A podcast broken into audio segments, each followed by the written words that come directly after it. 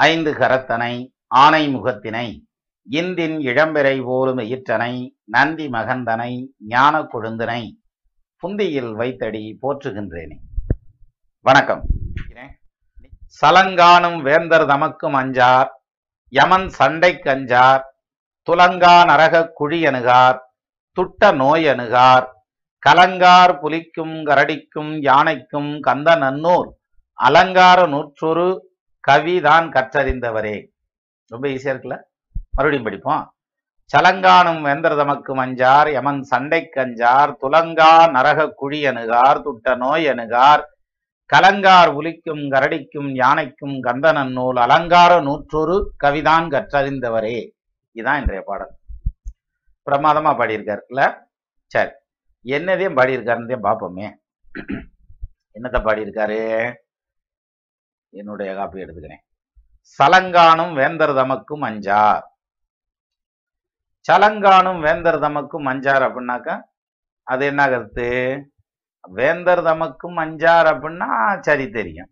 அது என்ன? சலங்கானும் வேந்தர் தமக்கும். ஒருவேளை கடல் கண்ட மாந்தர் தமக்குமா? வேந்தர்னு எடுத்துக்கிறதா? அப்படின்னாக்க அப்படி இல்லை. சலம் அப்படிங்கிறது கோபம். சரி கோபத்துக்கு ஏன் சலம் அப்படின்னு பேர் வச்சான். சலம்னா தண்ணின்னு சொல்லுவாங்கல்ல ஏதோ ஒரு பாஷையில தண்ணி ஜலம் அப்படின்னு சொல்லி சொல்லுவாங்க. வடமொழின்னு நினைக்கிறேன். அப்ப ஜலம் அப்படின்னா தண்ணி. தண்ணியினுடைய இது என்னன்னா எங்கெங்க சந்து இருக்கோ அந்த எல்லா இடத்துலையும் பாயும் ஒருத்தர் மேல கோவம் வந்துருச்சுன்னா அவனை பழி வாங்கினோம்னா எல்லா விதத்திலையும் அந்த மைண்ட் யோசிக்கும். அவனுக்கு வந்து உடல் ரீதியான துன்பங்கள் பொருளாதார ரீதியான துன்பங்கள் வியாபார ரீதியான துன்பங்கள் எந்த விதத்துல கொடுத்தா அவன் மனசு வந்து நொந்து போவான். அவன் மனசு உடையும். அப்படிங்கிற அந்த ஒரு இடத்த பல விதங்களையும் சிந்திக்க சொல்லுமா. அதான் சலம் சலம் அப்படின்னு சொல்லி சொல்றார் சலங்கானும் வேந்தர் தமக்கும் அஞ்சார் சலங்கானும் வேந்தர் அப்படின்னாக்க கோவப்படக்கூடிய வேந்தன். ஏன்னா வேந்தன் இருந்தா அவனுக்கு கோபம் வரக்கூடாது. சில இடங்கள்ல கோவப்படாம இருந்தான்னா அதுவும் தப்பா போயிடும். அஞ்சுவது அஞ்சாமை பேதமை அப்படின்னு சொல்லி சொல்றாங்க. இல்லையா? அதுலதான் சொல்றாங்க. இந்த இதுல சொன்னனே ஒரு பாடல்ல கூட வந்ததே. அதாவது காப்பிலா விளைந்த பூமி கரையிலாதிருந்த ஏரி கோப்பிலான் கொண்ட கோலம் குருவிலான் கொண்ட ஞானம் ஆப்பிலா சகடு போல அழியும் என்று வைக்கலாமெனா ஆஹ் காப்பிலா விளைந்த பூமி கரையிலாதிருந்த ஏரி கோப்பிலான் கொண்ட கோலம் குருவிலான் கொண்ட ஞானம். கோப்பிலான் கொண்ட கோலம் அப்படின்னா ஒரு அரசன் போருக்கு புறப்படுறான்னா அவனுடைய குறிக்கோளோட போகணும். அப்படி முனையா போகணும். அப்பதான் ஜெயிக்க முடியும். அதை விட்டுட்டு கூறா போறதை விட்டு கூறு கட்டதனமா போனான்னா தோத்துட்டுலாம் வருவான். அப்போ அந்த இடத்துல வெஞ்சினம் கூறி புறப்படுறதுங்கிறது வந்து நான் இந்த போரில் வெல்லாவிட்டால் நான் இப்படி எல்லாம் போயிருவேன் அப்படியெல்லாம் போயிருவேன் அப்படின்னு சொல்லி எல்லாம் சொல்லுவாங்க.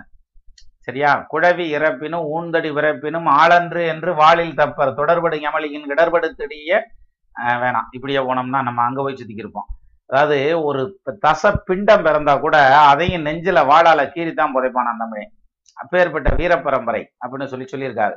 அதனாலதான் வீரர்கள் தன்னுடைய தலையை தானே அறிஞ்சிருக்கான் கழுத்துல கத்திய வச்சு சாரட்னு இழுத்திருக்கான் இழுத்து ம, இது இது பலி கொடுத்துருக்காங்க. அப்பேற்பட்ட வீரர்களுக்கு இது வச்சிருக்காங்க. அதனால நடுகள் வச்சிருக்காங்க. அந்த நடுகல்ல வந்து அகிர் புகை சந்தன புகை நெய் புகை எல்லாம் போட்டு விளக்கு போட்டு சாம்பிராணி தூப தீபங்கள் காமிப்பாங்களாம். அந்த புகை ஊரையே மறைத்தது அப்படின்னு ஒரு புலவர் எழுதியிருக்காரு. ஸோ இதெல்லாம் இதெல்லாமே வந்து பார்த்தீங்கன்னா வீரத்தின் அடையாளம் அப்படின்னு சொல்லி சொல்கிறான் அப்போ மன்னனா இருக்கிறவன் வீரமா இருக்கணும். அதே சமயத்தில் விவேகமாக இருக்கணும்.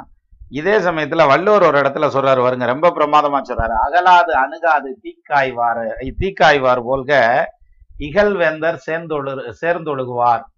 அதாவது இந்த உலகத்தில் நில உலகத்தில் வேந்தனை சேர்ந்து அரசனோடு சேர்ந்து பழகுபவர்கள் எப்படி இருக்கணும்னா அகலாது அணுகாது தீக்காய்வார் போல.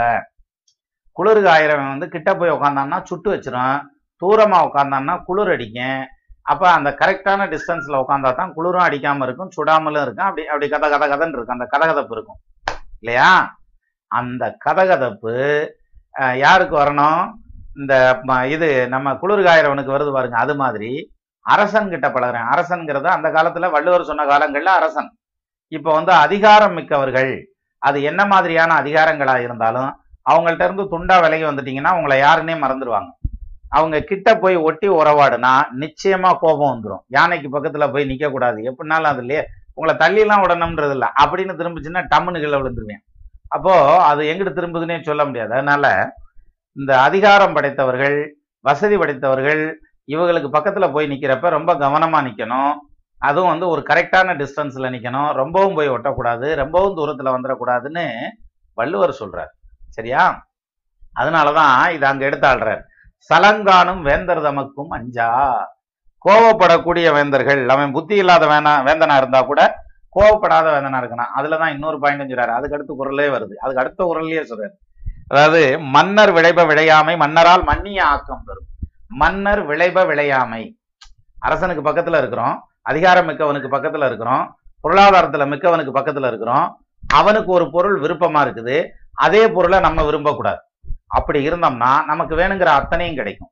மன்னரும் விரும்புகிறார் நம்மளும் அதே பொருளை விரும்பினா ஒரே நேரத்துல ஒரே வாத்தியத்தை ரெண்டு பேர் வாசிக்க முடியாது இல்லையா? அது சிக்கலாகி போயிடும் அதனால அரசனுக்கு ஒரு பொருள் மேல பற்று வந்துருச்சு ஒரு செயல் மேல பற்று வந்துருச்சுன்னா நம்ம அந்த பற்றுல இருந்து அந்த பற்றை வந்து எ- நம்மள நம்மளுடைய பற்றை வந்து எடுத்துறணும். மன்னர் விளைப விளையாமை. அதான் அதனுடைய அர்த்தம். மன்னர் விளைப விளையாமை மன்னரால் அது மன்னர் விளைப விளையாமை. நம்ம ம- மன்னர் விரும்புறத நம்ம விரும்பாம தள்ளி விட்டுட்டோம்னா மன்னரால் ஆக்கம் தரும் அவனாலேயே நமக்கு நல்லது நடக்கும். நம்மளும் சேர்ந்து அதை விரும்பினோம்னா முதல்ல அடி வாங்குறது யாரா இருக்கும்? இந்த விரும்புறவனாத்தையா இருக்கும். மன்னன் கிடையாது. சரியா? அப்போ அதிகாரம் மிக்கவர்களோடு பழகு பழகுவதுங்கிறது வந்து ஒரு லெவல்ல நின்று பழகணும் அப்படிங்கிற அந்த ஒரு பாயிண்ட்ல எடுக்கிறார். சலங்கானும் வேந்தர் தமக்கும் அஞ்சார். ஃபர்ஸ்ட் பாயிண்ட் சலங்கானும் வேந்தர் தமக்கும் அஞ்சார் யமன் சண்டைக்கு அஞ்சார் இதுக்கு நம்ம பதில் சொல்ல வேண்டியதில்லை. ஆனா இதுல ஒரு ஒரு சூட்சுமம் இருக்கு. கண்டுபிடிச்சிக்கலான்னு தெரியல. நான் சொல்றேன். அதாவது எப்படின்னா யமனுக்கு அஞ்சாருன்னு சொல்லலாம். ரைட்டா ஏன்னா யமபெருமான் வந்தா அவருக்கு பதில் யாருமே சொல்ல முடியாது. அவர் வந்தாருன்னா சீட்டை கழிச்சு கையில கொடுத்துட்டு ஏழைய கிளம்புடா போலாம். நேரம் ஆச்சுடா. என்ன இங்கே உட்காந்துருக்க இன்னுமே? கிளம்பு அப்படின்னாக்க மறு பேச்சே பேசக்கூடாது. பேசாம கிளம்பி போயிட வேண்டியதான் அப்புறம் சவந்தியான். சரியா? இது யமன். இல்லையா? ஆனா இவர் எப்படி கொடுத்துருக்காரு? யமன் சண்டைக்கு அஞ்சார். அப்பேற்பட்ட யமபெருமான் வந்து அப்படி ஓலையை நீட்டினதுமே கிளம்பி போயாகணும் சப்போஸ் அவன் வந்து அந்த சூலாயுதம் வேலாயுதம்லாம் எடுத்துக்கிட்டான் படி சண்டை கூட வந்தான்னா கூட அந்த சண்டைக்குமே அஞ்ச மாட்டான் யா- யாரு? உலகத்திலேயே பவர்ஃபுல்லான ஒரு எதிரி இருக்காருன்னா யமன் மட்டும்தான். இல்லையா? பதிலே பேச முடியாது. யாரும் எந்த பதிலும் பேச முடியாது. அவருக்கு பணக்காரன் இல்லை இல்லாதவன் இல்லை அதே மாதிரி வசதியானவன் இல்லை வசதி இருக்கிறவன் இல்லை அல்லது நோயாளி இல்லை ஆரோக்கியமானவன் யார் இல்லை, எல்லாரும் ஜமம். எல்லோரும் ஓர் குலம் எல்லோரும் ஓரினம் எல்லோரும் ஓர் நிறை. அது வந்து யாருக்கு? யமபெருமானுக்கு. அப்பேற்பட்ட யமன் வந்து கூப்பிடுறாரு போகாம நீ ச- நீ ம- சண்டி வந்தனா சண்டை ஓடுறேன்னு வச்சுக்கேன் அந்த சண்டைக்கு கூட நீ பயப்பட வேண்டியதில்லை. அப்போ வராத எதிரி வந்தா கூட நீ அதையும் எதிர்த்து நிற்கலாம். எங்க? சலங்கானும் வேந்தர் தமக்கு மஞ்சார் எமன் சண்டைக்கு அஞ்சார் துலங்க துலங்கா நரக குழியனுகார் அதன நரக குழியனுகார் ரைட்டு நரக குழியனுகார் நான் நரகம்னாலே குழின்னு தானே வச்சிருப்போம். நரக குழியில் அழுந்தாதரா புழுக்குழியில் அழுந்தாதரான்னு இல்லையா? அது மாதிரி நரகம்ங்கிறதே குழி தான். அப்ப நரக குழியில் அழுந்தார் அப்படின்னா அங்க அழுந்துறதுங்கிறது கஷ்டப்படுறது. சரி அதனா துலங்கா நரகம் அப்படின்னா அதுல இருந்து விடிவில்லாத கால கால நேரம் இல்லாத காலங்கடந்து காலம் கடந்து நின்று அதுல கஷ்டப்படாத அதே மாதிரி துலங்கா நகரம் அப்படின்னா துலங்குறதுன்னா பளிச்சுன்னு தெரியறது. அப்ப துலங்கா அப்படின்னாக்க இருட்டா இருக்கிறது. சரியா? அப்ப மிக இருட்டான நரக குழியில் போய் காலம் எதுன்னே தெரியாம எப்ப தீரும்னு தெரியாம அழுந்தாத அப்படி அழுந்த வேண்டியது இல்லை. எது? துலங்கா நரக குழி அணுகார் துட்ட நோய் அணுகார். நோய் அணுகார் ரைட்டு சீக்கு சிந்தனை வராதுப்பா. சத்தானப்பா நோய் வராதுப்பா. சீக்கு வராதுப்பான்னு சொல்றாங்க. ரைட் ஓகே அதனால துட்ட நோய் அணுகார் துட்ட நோய் அப்படின்னா சில நோய்கள் வந்து ஜென்மாந்திரமா தொடர்ந்து வரும். எது? சிலருக்கு லூக்கோடர்மா வரும் இல்லையா? சிலருக்கு வந்து வீசிங் ட்ரபிள் வரும். வீசிங் ட்ரபிள்லாம் வந்து பார்த்தீங்கன்னா ஒரு தாத்தாவுக்கு இருந்ததுன்னா அவருடைய பையனுக்கு வராது. அவர் பையன் பெத்த பையனுக்கு வராது. ஆனால் தாத்தாவுக்கு இருந்தால் அம்மாவுக்கு வராது. அம்மா பெத்த குழந்தைகளுக்கு அதாவது பொம்பளை பிள்ளை வழியா ஜெனட்டிக்கலில் கடத்துறதெல்லாம் கூட உண்டு. இது மாதிரி ஆஹ், அந்த துட்ட நோய் அப்படிங்கிறது பரம்பரை பரம்பரையாக வரக்கூடிய ஒரு சில வியாதிகள். அப்பாவுக்கு பின்மண்டை சொட்டை இவருக்கும் பின்மண்டை தான் சொட்டையாகும் முன்மண்டை சொட்டையாகாது. சிலர் அப்பா ரெண்டு சம்சாரம் கட்டினார் நானும் ரெண்டு சம்சாரம் கட்டினேன்னு அது கூட ஜெனட்டிக்கலாக வந்துருச்சு. நான் என்ன செய்யட்டும்னு போயிடுவாங்க. ஸோ அது மாதிரி ஜெனட்டிக்கலாக வரக்கூடிய விஷயங்கள் அதாவது ஜென்மாந்திரங்களா ஒவ்வொரு ஜென்மங்களா உங்களை தொடர்ந்து வரக்கூடிய துட்ட நோய் அணுகார். அப்பேற்பட்ட சீக்கா இருந்தாலும் அப்பேற்பட்ட நோய் நொடிகளாக இருந்தாலும் நீ இப்ப வரக்கூடிய இன்ஃபெக்ஷனை விட்டுறியா? இது வந்து ஜென்மாந்திரங்கள்ல பல ஜென்மங்களுக்கு உனக்கு வந்ததாக இருந்தாலும் அந்த நோயும் உன்னை விட்டு அகன்று போகும். சரி நோய் அணுகார் துட்ட நோய் அணுகார் கலங்கார் மன சஞ்சலம் அடைய மாட்டீர்கள். எதை பார்த்து மன சஞ்சலம் அடைகிறது புலிக்கும் கரடிக்கும் யானைக்கும். இது ஒரு காலத்துல பயந்தாங்க. இப்ப நாங்க அதுக்கெல்லாம் பயப்பட வேண்டியதில்ல. அப்படியே இப்படி திருப்பி வச்சு பாருங்க சரியா இருக்கும். பயப்படணும். புலிக்கும் அப்படின்னா பின் விளைவுகளை பற்றி யோசிக்காமல் நம்மை ஏமாற்றக்கூடிய பதுங்கி இருந்து பாயக்கூடிய எதிரிகள் எது? வள்ளி பதுங்கிற்றென்றும் வளர்கடாய் விந்திற்றென்றும் புல்லர்கள் சொல்லுக்கஞ்சி பொருத்தனர் பெரியோர் என்றும் நல்லன கருத வேண்டாம் நஞ்சன நம்பலாம் என்றானே. அதாவது அதுக்கு ஒரு பாட்டா? அதுக்கு ஒரு பாட்டு. அதாவது புலி வந்து நேராக நின்ன இடத்துல இருந்து அப்படி ஸ்வங்கின்னு எந்திரிச்சு போயிடாது எது? இந்த இதில் நம்ம இது இஸ்ரோல ராக்கெட் விடுறாங்க இல்லையா? அது நிப்பாட்டி வச்சு இப்படி மாட்டி வச்சிருப்பாங்க. ரைட் ஜீரோ அப்படின்னு கவுண்ட் டவுன் முடிஞ்சு ஸ்வங்கின்னு அது வாட்டுக்கு எந்திரிச்சு போயிடும் புலி அப்படியெல்லாம் பாயாது. ஒரு பத்தடி பின்னால் வந்து ஒரு பத்தடி ஓடி வந்து ஒரு இருபது அடி பாயும் இல்லையா? அப்போ நம்மை அறியாமல் நம் மீது பதுங்கி பாய காத்திருப்ப காத்திருக்கக்கூடிய எதிரிகளுக்கும் நமக்கே தெரியாமல் திடீரென பூமை பார்க்கக்கூடிய நம்மளுடைய துன்பங்களுக்கும் அப்போ புலிக்கும் கரடிக்கும் நேருக்கு நேராக வந்து நின்று நீ என்ன பண்ணிடுவே நீயா? அப்படின்ற மாதிரி அது வாட்டுக்கு நட்ட குத்துல நிற்கும் கரடி பயந்தெல்லாம் ஓடாது. அப்படி நட்ட குத்துல நிற்கும் நெருப்பை பார்த்தா வேணா பயந்து ஓடும். நட்ட குத்துல நிற்குதுன்னு வச்சுங்க அப்பேற்பட்ட எதிரிகள் அதாவது நேரடியா எதிர்த்து வரக்கூடிய துன்பங்கள் ஒரு அரசாங்கத்தை ஏத்து நிற்கிறதுங்கிறது ஒரு ஆஃபீஸை ஏத்து நிக்கிறது ஒரு ஆஃபீஸரை ஏத்து நிக்கிறதுங்கிறது வேண்டாம் சார் வீட்டுக்காரமாக ஏத்து நிற்கிறதுங்கிற இப்போ இப்ப சொன்னியே அது கரடி குட்டி மாதிரியே இருக்கும்யா கரெக்டாத்தையா சொல்ற நீங்க அப்பனா நான் படிச்சிருப்பேனே இதை நீ முதைய சொல்லியிருக்கலாம்ல. நூத்தி ஒரு பாட்டு நூறு பாட்டு படிச்சுட்டு கடைசியில சொல்ற அப்ப பொண்டாட்டி பயப்படுவாங்கிற? எனக்கு நம்பிக்கை இல்லையா? நீ வந்து சொல்றதுல எனக்கு நம்பிக்கை இல்லை. அப்படின்னு சிலர் மனசுக்குள்ள வச்சிருப்பாங்க. சார் நம்பிக்கையோட படிங்க சார். அதாவது வள்ளியவே வந்து முருகன் பிக்கப் பண்ணிட்டாரு. தெய்வானிய சகா சமாதானம் பண்ணிட்டாரு.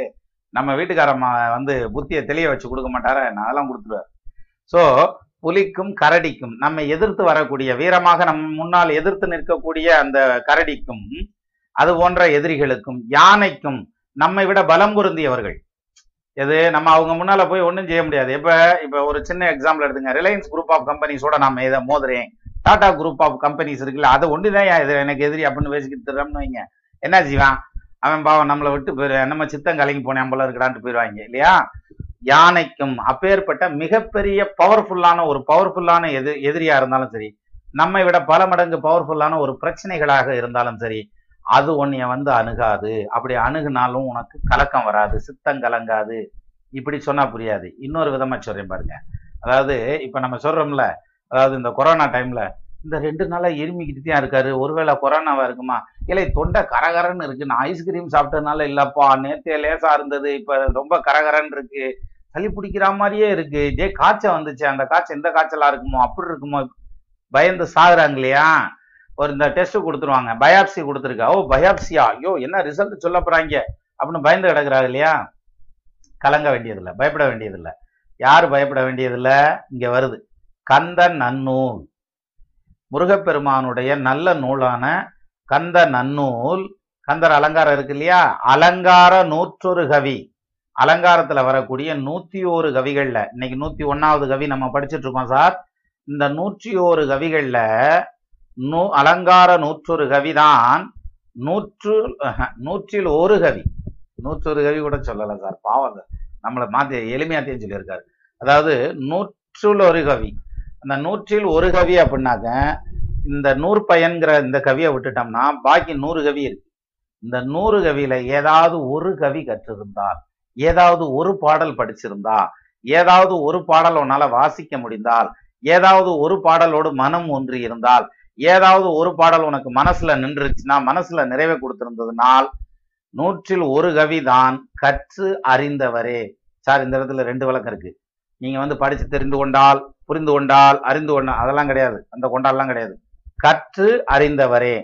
முதல்ல படிச்சு புத்தி கேட்ட அளவுக்கு தெரிஞ்சிருக்கணும். சரிங்களா?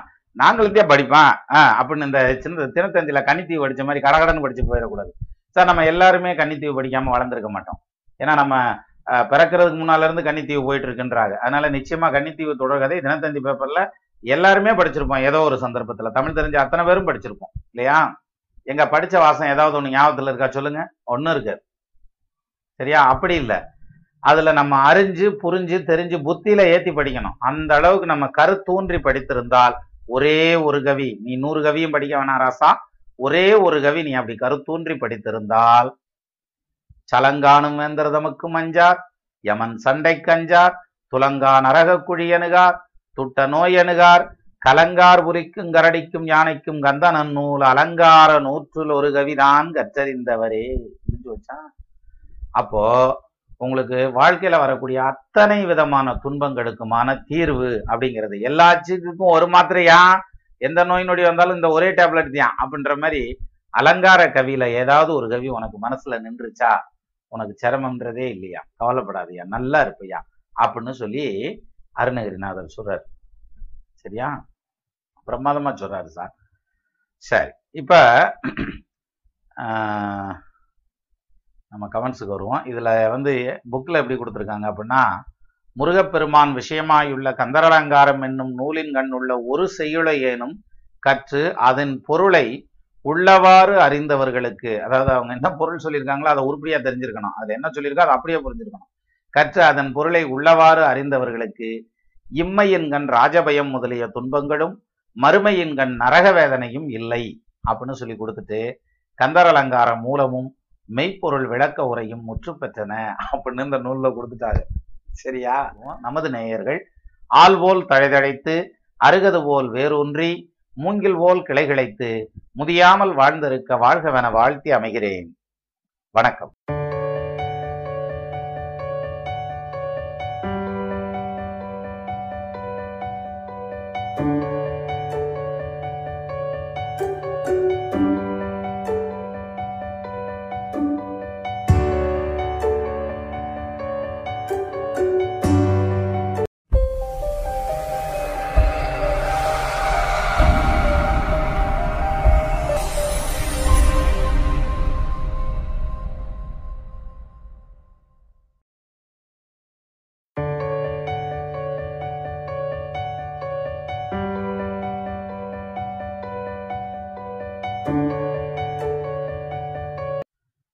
கரத்தனை ஆனை முகத்தினை இந்தின் இளம்பிறை ஓரும் ஈற்றனை நந்தி மகந்தனை ஞான கொழுந்தனை புந்தியில் வைத்தடி போற்றுகின்றேனே.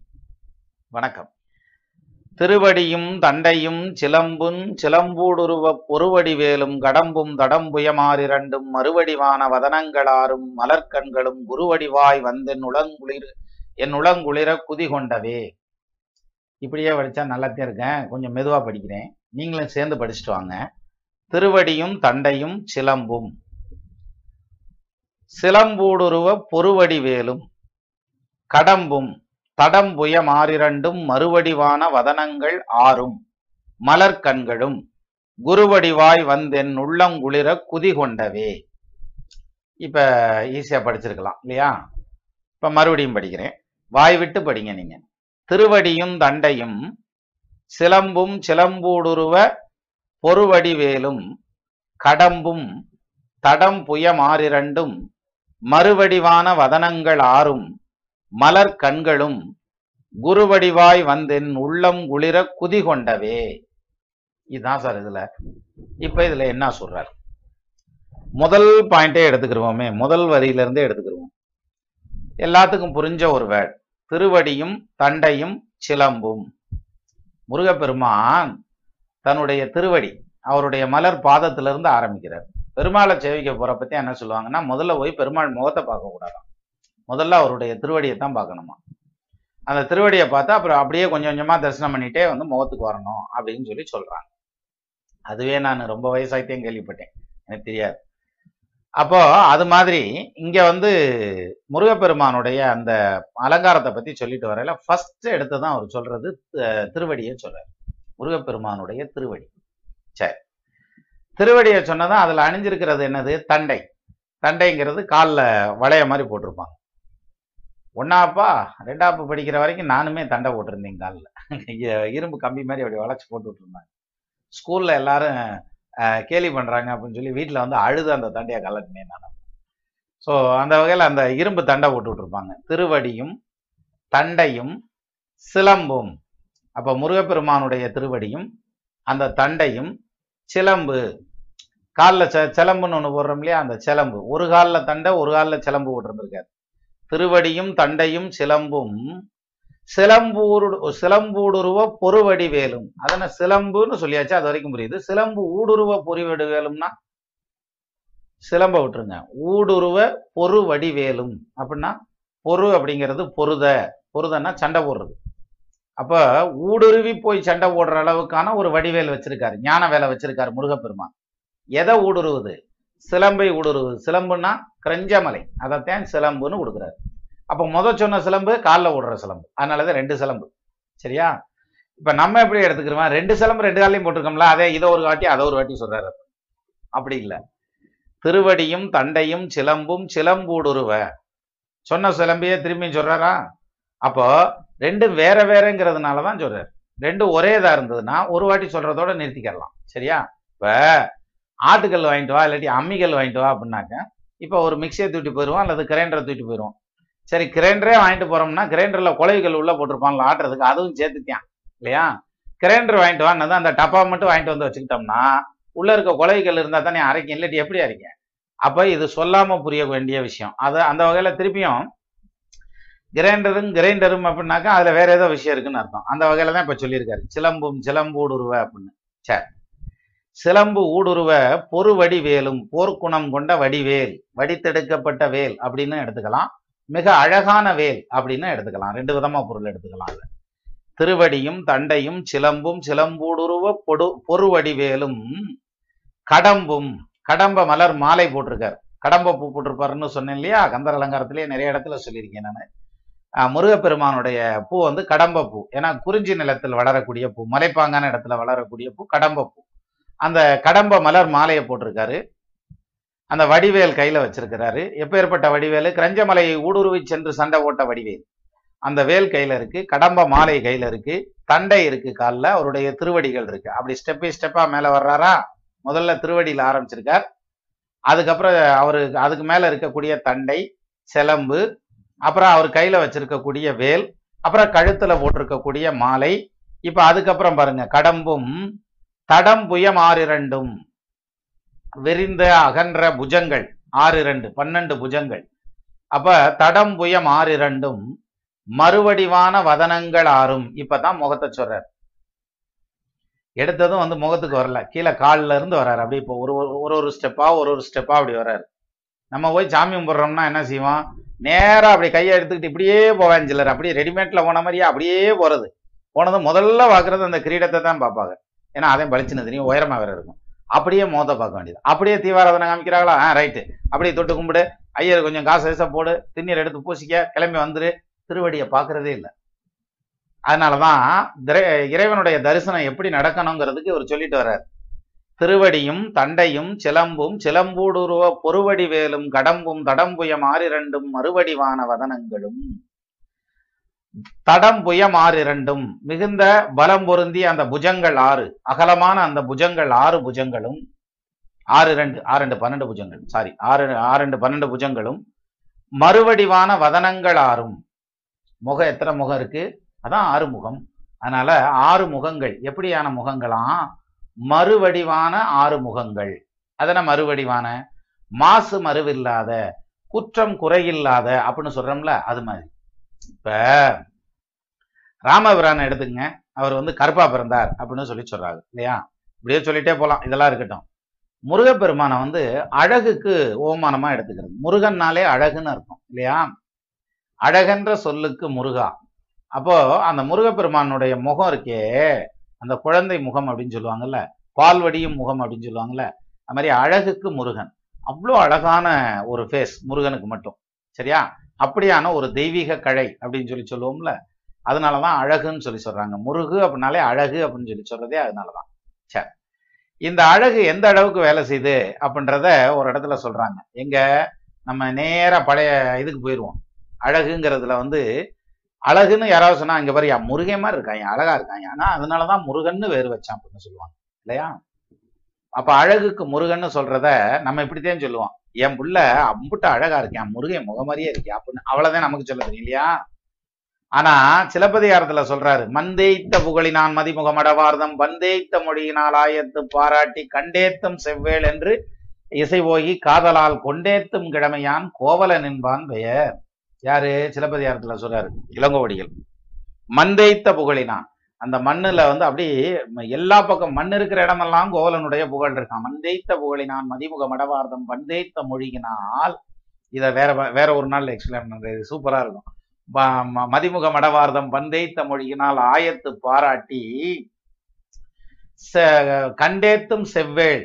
நம்ம வந்து கையெடுத்து கும்பிடக்கூடிய முருகப்பெருமான் மாதிரி இருக்காரு. யாரு? கோவலன். கண்டேத்தும் செவ்வேள் என்று இசை போகி எல்லாருக்கும் அந்த பேர் சொல்ற அளவுக்கு ஆமா முருகன் மாதிரி இருக்காருங்கிற புகழ் பெற்று காதலால் கொண்டேத்தும் கிழமையான் கோவலன் என்பான் மன்னோ அப்படின்னு சொல்லி கோவலனை இன்ட்ரடியூஸ் பண்றாரு சார் இப்ப எப்படி வந்து ஒரு ஹீரோ அப்படி வரையில வந்து அப்படி புழுதி வரக்க வருவாரு. சிலர் அப்படியே அந்த கார்ல அப்படி பறந்து வந்து இன்ட்ரடியூஸ் ஆவாரு. சிலர் ஷூவோட வருவாங்க. முதல்ல சூக்குத்தே விளம்பரம் காமிப்பாங்க அப்புறம் அப்படியே காலை காமிப்பாங்க அப்புறம் ஹீரோ காமிப்பாங்க அந்த மாதிரிலாம் உண்டு. அது மாதிரி இங்க இளங்கோவடிகள் வந்து காமிக்கிறார். மந்தேய்த்த புகழினான் மதிமுக மடவார்தம் பந்தேய்த்த மொழியினால் ஆயத்து பாராட்டி கொண்டேத்தும் கிழமை கண்டேத்தும் செவ்வேள் என்று இசை போகி காதலால் கொண்டேத்தும் கிழமையான் கோவலன் என்பான் மன்னோ அப்படின்னு சொல்லி அவர் இன்ட்ரடியூஸ் பண்றாரு. இதுல இந்த செவ்வேல்னு வருது இல்ல செவ்வேல்னா முருகன். அப்ப கோவலன் எப்படி இருந்தாராம்? முருகன் மாதிரியே இருந்தாராம். அம்பிட்டு அழகா இருந்தாராம்யா அதனாலதான் வந்து மாதவி வந்ததும் அவரு இதை வாங்கினதுமே டக்குன்னு கவ்விட்டு போயிட்டா அப்படின்ற மாதிரியான ஒரு பாயிண்ட்ல சொல்றாரு. அது சொல்லட்டும். அது எத்தனை தண்டிக்கு இருக்கட்டுமா இருக்கட்டும். இது எதுக்கு சொல்ல வரேன்னா மறுவடிவான வதனங்கள் ஆறும்.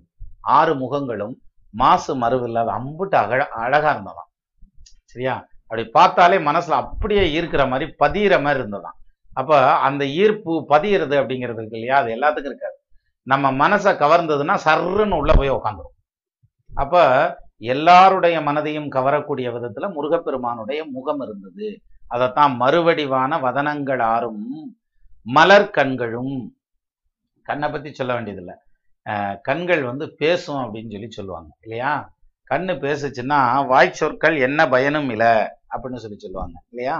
இன்னொரு இடத்துல கம்பர் கூட சொல்லியிருக்காரு அண்ணலும் நோக்கினான் அவளும் நோக்கினாள் இல்லையா? அப்போ அது மாதிரி அந்த கண்கள் வந்து ரொம்ப முக்கியமான விஷயம். அதையும் வந்து வர்ணிச்சிருக்காரு. அதாவது முத முகத்தை வர்ணிச்சிட்டார். அந்த முகத்துல இருக்க கண்ணை வர்ணிக்கிறார் பாருங்க. எப்படி? மலர் கண்களும் குருவடிவாய் வந்தென் உள்ளம் குளிர்ந்தது. அதாவது முருகப்பெருமான் வந்தாரு என் உள்ளம் குளிர்ந்துச்சு. அவ்வளவுதான் சார் அவர் சொல்ல வர்றது. குருவடிவாய் வந்தென் உள்ளம் குளிர்ந்து குளிர குதி கொண்டவே என்னுடைய உள்ளம் குளிர்ற அளவுக்கு முருகப்பெருமான் நான் நல்லா மனசார காட்சி தந்துட்டார். நல்லா பார்த்துட்டேன் நான். அப்படின்னு அவர் எடுத்து சொல்றாரு. எப்படி பார்த்த? அப்படின்னு சொல்லல தான் சொல்றாரு. க- பாதத்தை பார்த்தேன் தண்டையை பார்த்தேன் சிலம்பை பார்த்தேன் வேலை பார்த்தேன் கடம்ப மாலையை பார்த்தேன் அகன்ற புஜங்களை பார்த்தேன் அருமையான முகத்தை பார்த்தேன் அதில் இருக்க கண்ணை பார்த்தேன். இந்த இது எல்லாமே சேர்ந்து எனக்கு குருவடிவாய் வந்தார்கள். அப்பேற்பட்ட அந்த முருகப்பெருமான் எனக்கு குருவாய் வந்து எனக்கு காட்சி கொடுத்து என்னை கடை தேற்றினார் அப்படின்னு அருணகிரிநாதர் சொல்றார். அப்படின்ற பாயிண்ட்ல இந்த பாடல். சரியா? அப்போ இப்ப மறுபடியும் அந்த பாட்டை பார்ப்போமா? என்ன அருமையா பாடியிருக்காரு பாருங்க. உண்மையிலேயே எனக்கு ரொம்ப ஈர்ப்பான பாடல். திருவடியும் தண்டையும் ஜிலம்பும் ஜிலம்பூடுருவ பொறுவடி வேலும் கடம்பும் தடம்புயமாறிரண்டும் மறுவடிவான வதனங்களாரும் மலர்கண்களும் குருவடிவாய் வந்தன் உள்ளங்குளிர குதி கொண்டவே. வந்துருச்சா? படிச்சா வந்தேதான் ஆகணும். சார் மறுபடியும் ஒரு தடவை படிப்போமா? கொஞ்சம் கூட வந்துருங்களேன். திருவடியின் தண்டையின் ஜிலம்பும் ஜிலம்பூடுருவ பொறுவடி வேலும் கடம்பும் தடம்புயமாறிரண்டும் மறுவடிவான வதனங்களாரும் மலர்கண்களும் குருவடிவாய் வந்தென் குரு- குருவடிவாய் வந்தென் உள்ளம் குளிர குதி கொண்டவே அதுக்குத்தான் மெதுவா படிக்கப்படாதுன்றது. சர சர சரன்னு சல்லுன்னு வந்துரும்ன்றது அதனாலதான். சரி. இப்போ ஆஹ், இந்த பாடலுக்கான விளக்கத்தை வந்து தெளிவா சொல்லியிருப்பேன்னு நினைக்கிறேன். நமது நேயர்கள் ஆள் போல் தழைதழைத்து அருகது போல் வேரூன்றி மூங்கில் போல் கிளைகிழைத்து முதியாமல் வாழ்ந்திருக்க வாழ்கவென வாழ்த்தி அமைகிறேன்.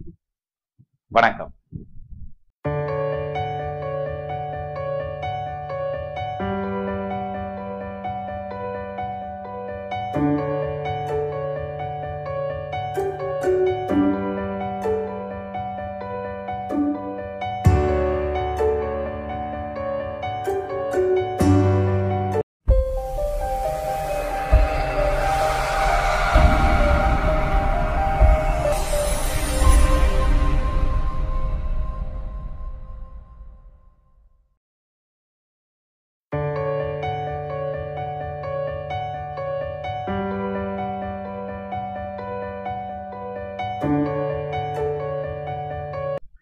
ஐந்து கரத்தனை ஆனை முகத்தினை இந்தின் இளம்பிறை போலும் எயிற்றனை நந்தி மகந்தனை ஞான கொழுந்தனை புந்தியில் வைத்தடி போற்றுகின்றேனே. வணக்கம். இராப்பகலற்ற விடங்காட்டி யானிருந்தே துதிக்க குராப்புனை தண்டையந்தாள் அருளாய் கரிகூப்பிட்ட நாள் கராப்பட கொன்ற கரிவோற்ற நின்ற கடவுன் மச்சும் பராக்கிரம வேல நிருத சங்கர பயங்கரனே அப்படின்னு கொடுத்துருக்காரு. இப்ப படிங்க பார்ப்போம் ஈஸியா படிக்கலாம்.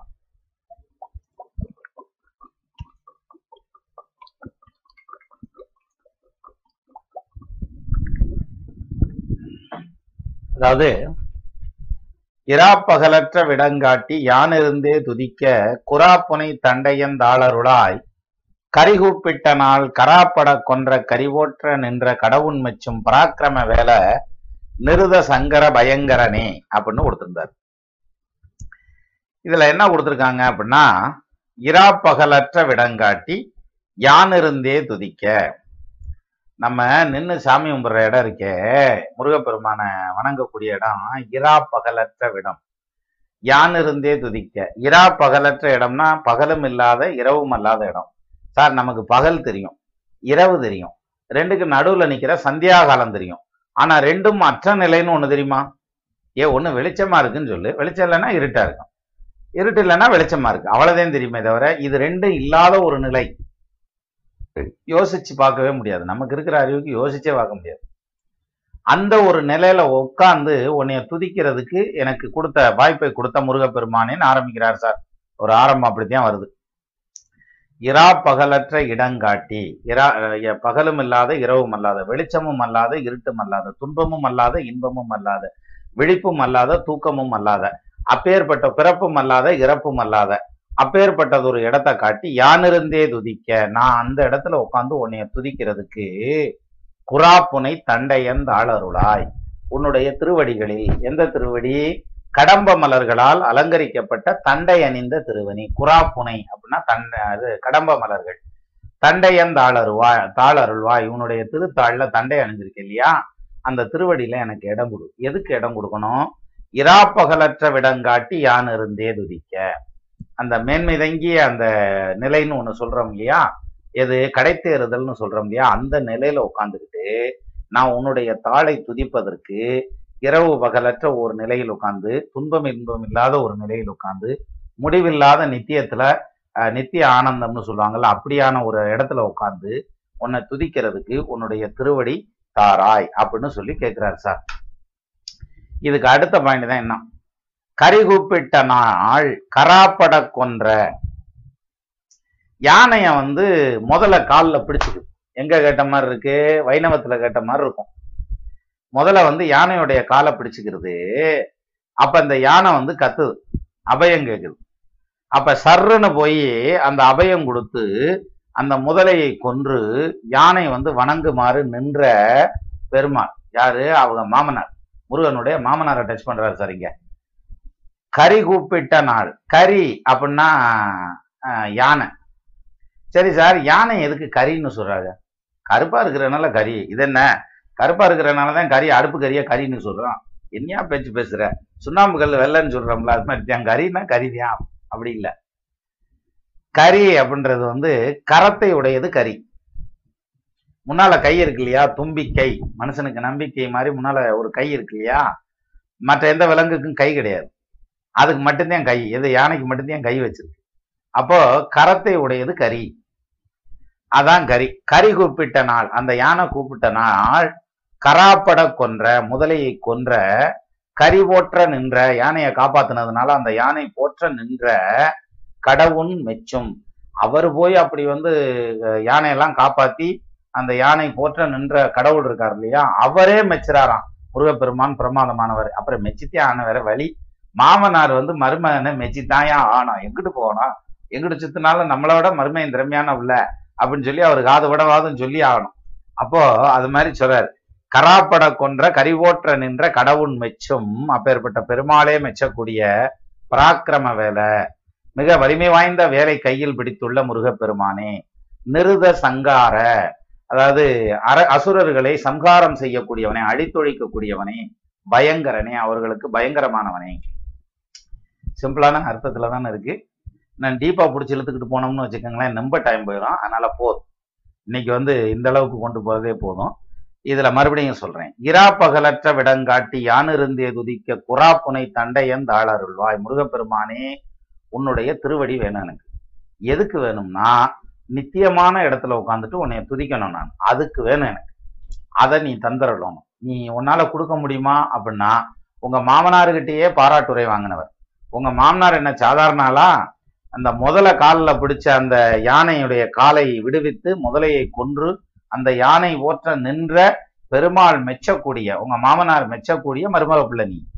அப்பேற்பட்ட இந்த மருமக பிள்ளை அதுவும் அசுரர்களை அழித்து ஒழித்த பயங்கரமானவர்.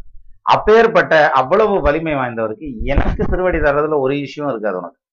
வேற ஏதாவது பிரச்சனை இருந்தா கூட சொல்லு நான் பாத்துக்கிறேன். எனக்கு நான் ஏதாவது ஹெல்ப் பண்ணட்டுமா உனக்குன்னு பாரதியார் கேட்டார் பாருங்க.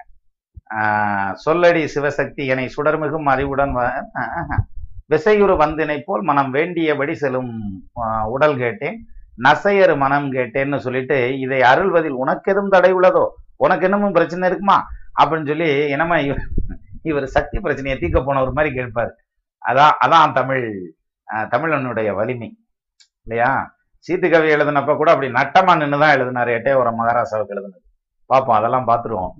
சரி அப்போ பராக்கிரம வேலை நிருத சங்கர பயங்கரனே. அப்பேற்பட்ட பயங்கரமான வேலைகளை எல்லாம் செஞ்ச அசுரர்களை அழித்தொழித்த முருகப்பெருமானே உன்னால வந்து எனக்கு வீடு பேர் கொடுக்கறதுக்கு திருவடி நிழல் கொடுக்கறது ஒன்றும் பெரிய விஷயம் இல்லை.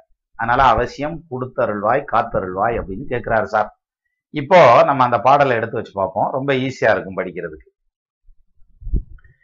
இராப்பகலற்ற விடங்காட்டி யானிருந்தே துதிக்க குராப்புனை தண்டையந்தாளருளாய் கரிகூப்பிட்ட நாள் கராப்பட கொன்ற கரிவோற்ற நின்ற கடவுன் மெச்சும் பராக்கிரம வேல நிருத சங்கர பயங்கரனே. திருப்பியும் படிக்கிறேன். அப்படியே கூட படிச்சுட்டு வரீங்களா? இராப்பகலற்ற விடங்காட்டி யானிருந்தே துதிக்க குராப்புனை தண்டையந்தாளருளாய் கரிகூப்பிட்ட நாள் கராப்பட கொன்ற கரிவோற்ற நின்ற கடவுண்மைச்சும் பராக்கிரம வேலை நிருத சங்கர பயங்கரனே அப்படின்னு சொல்றாரு சார். நமது நேயர்கள் ஆள்போல் தலைதளைத்து அருகது போல் வேரூன்றி மூங்கில் போல் கிளை கிளைத்து முதியாமல் வாழ்ந்திருக்க வாழ்கவென வாழ்த்தி அமைகிறேன். வணக்கம்.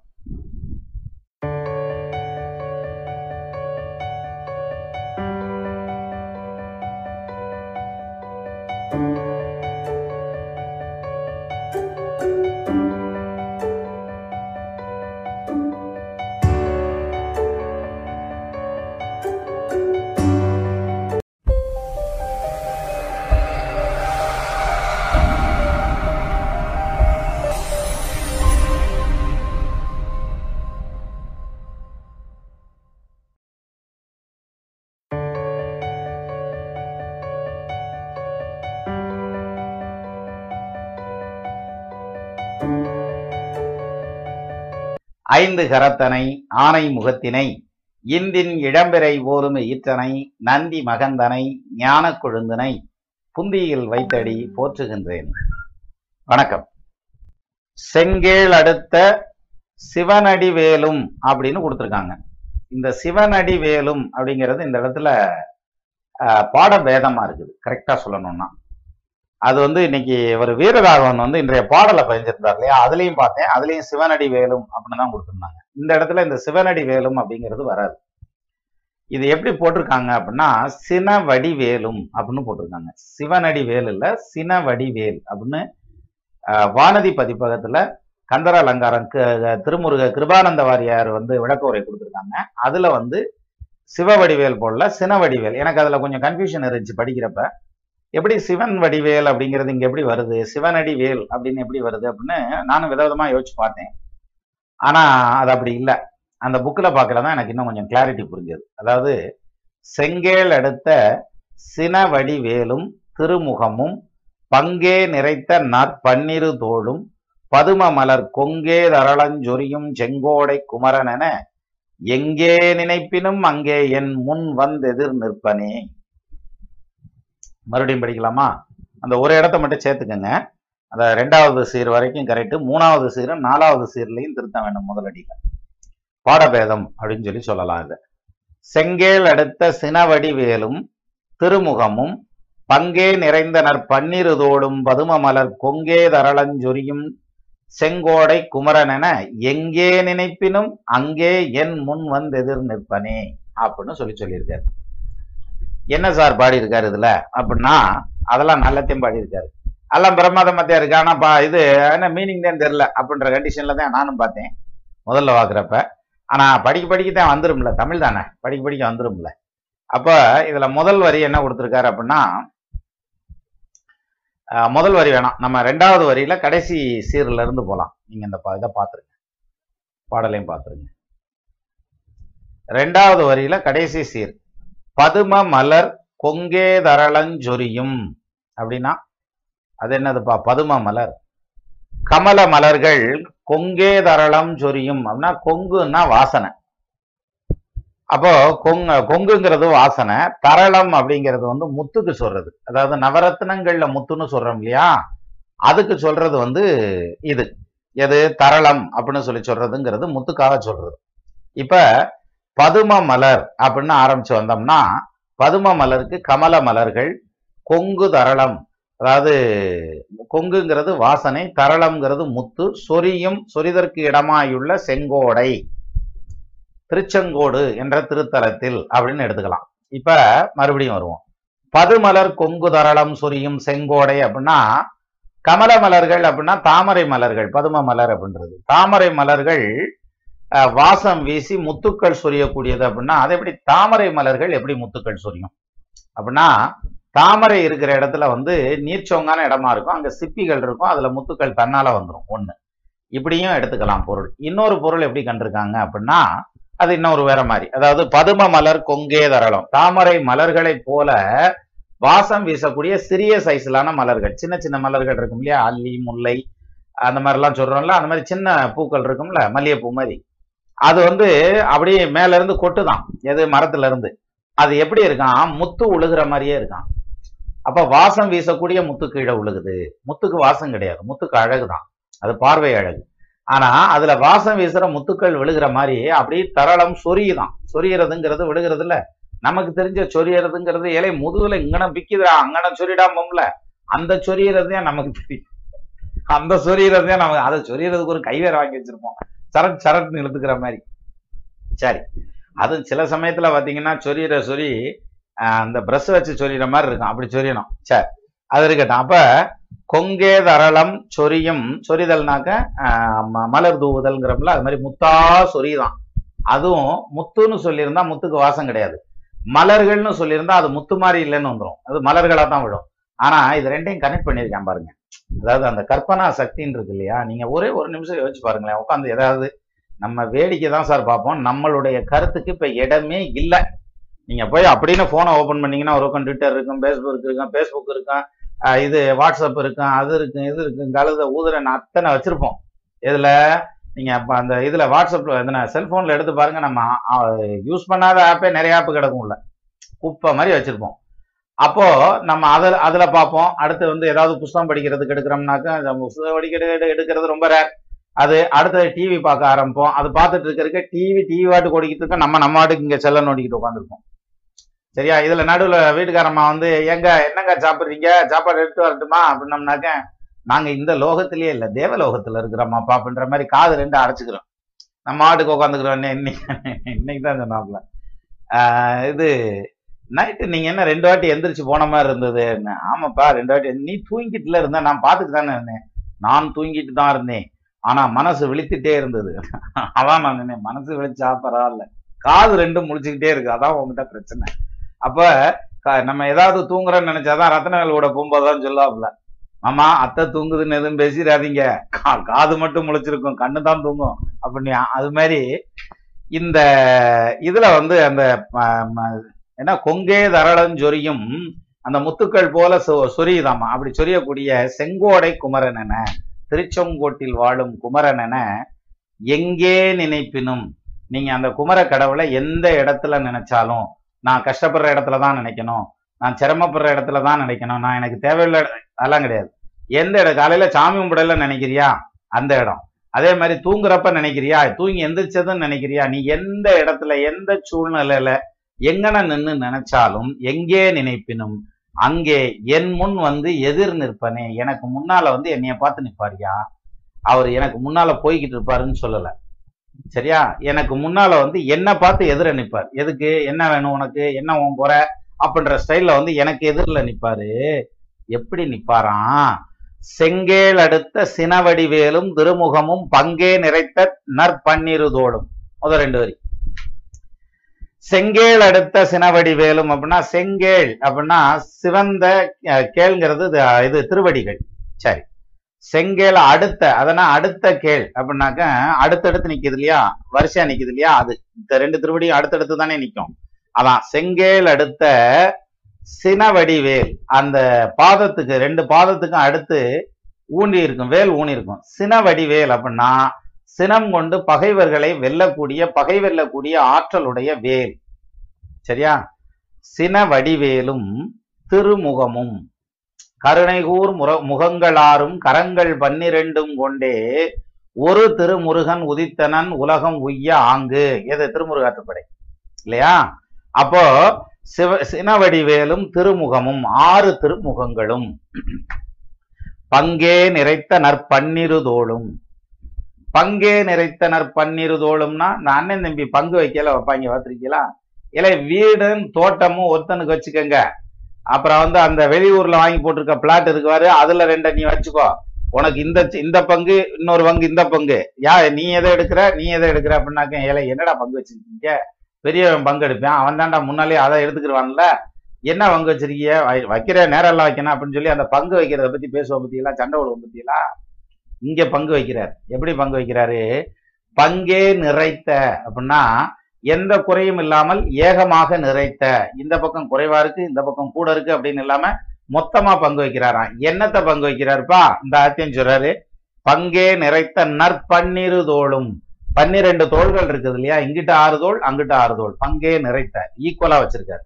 இங்கிட்ட ஆறு தோல் அங்கிட்ட ஆறு தோல் ஆமா என்னத்துக்கு முருகனுக்கு இத்தனை தோல் தேவையாது அப்படின்னாக்க ஆன்மாக்களுடைய மலங்களை தூக்கி சமக்கிறது. அதாவது அவங்களுடைய பாவ மூட்டைகள் புண்ணியங்கள் எல்லாத்தையும் தூக்கி சமக்கிறவர் முருகப்பெருமான். அத்தனையும் தனது தோல்ல ஏத்திக்கிறார். தன்னுடைய அடியார்களை எல்லாம் தனது தோல்ல ஏத்திக்கிறார். அதனால நிறைய தோல் வேணும். நம்ம அடியவர்கள் எல்லாம் வந்து கொஞ்சமா கொண்டு போறோம் பாவ மூட்டை எல்லாத்தையும் தூக்கி வச்சுக்கணும் இல்லையா அதனால நிறைய பன்னீர் தோளும்.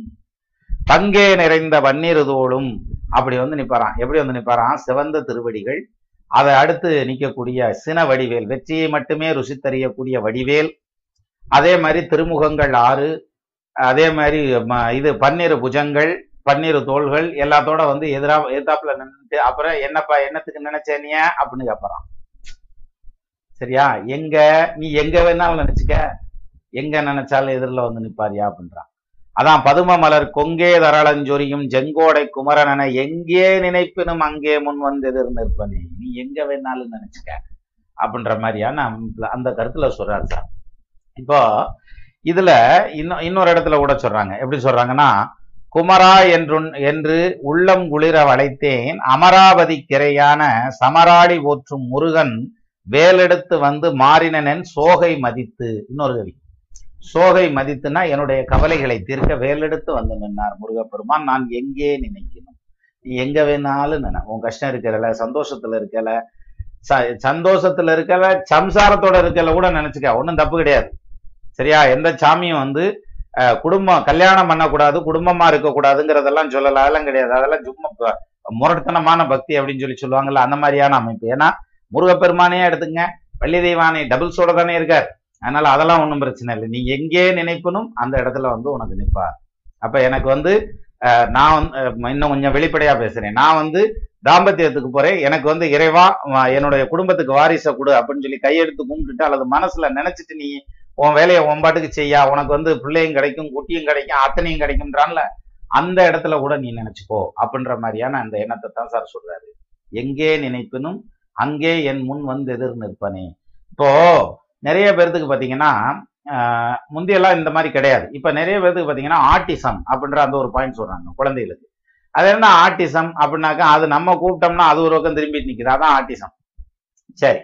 இப்போ இந்த பிரச்சனைகள் வர்றதுக்கு என்ன காரணம் அப்படின்னா கரெக்டாக நல்லா யோசனை பண்ணி பாருங்க. ஒன்று அந்த கன்சீவ் இருக்கல அந்த தாய் வயிற்றுல அந்த குழந்தை இருக்கல ஒன்று தாய் தாப்பனார் கடையில் நிம்மதி இல்லாமல் இருந்திருப்பாங்க.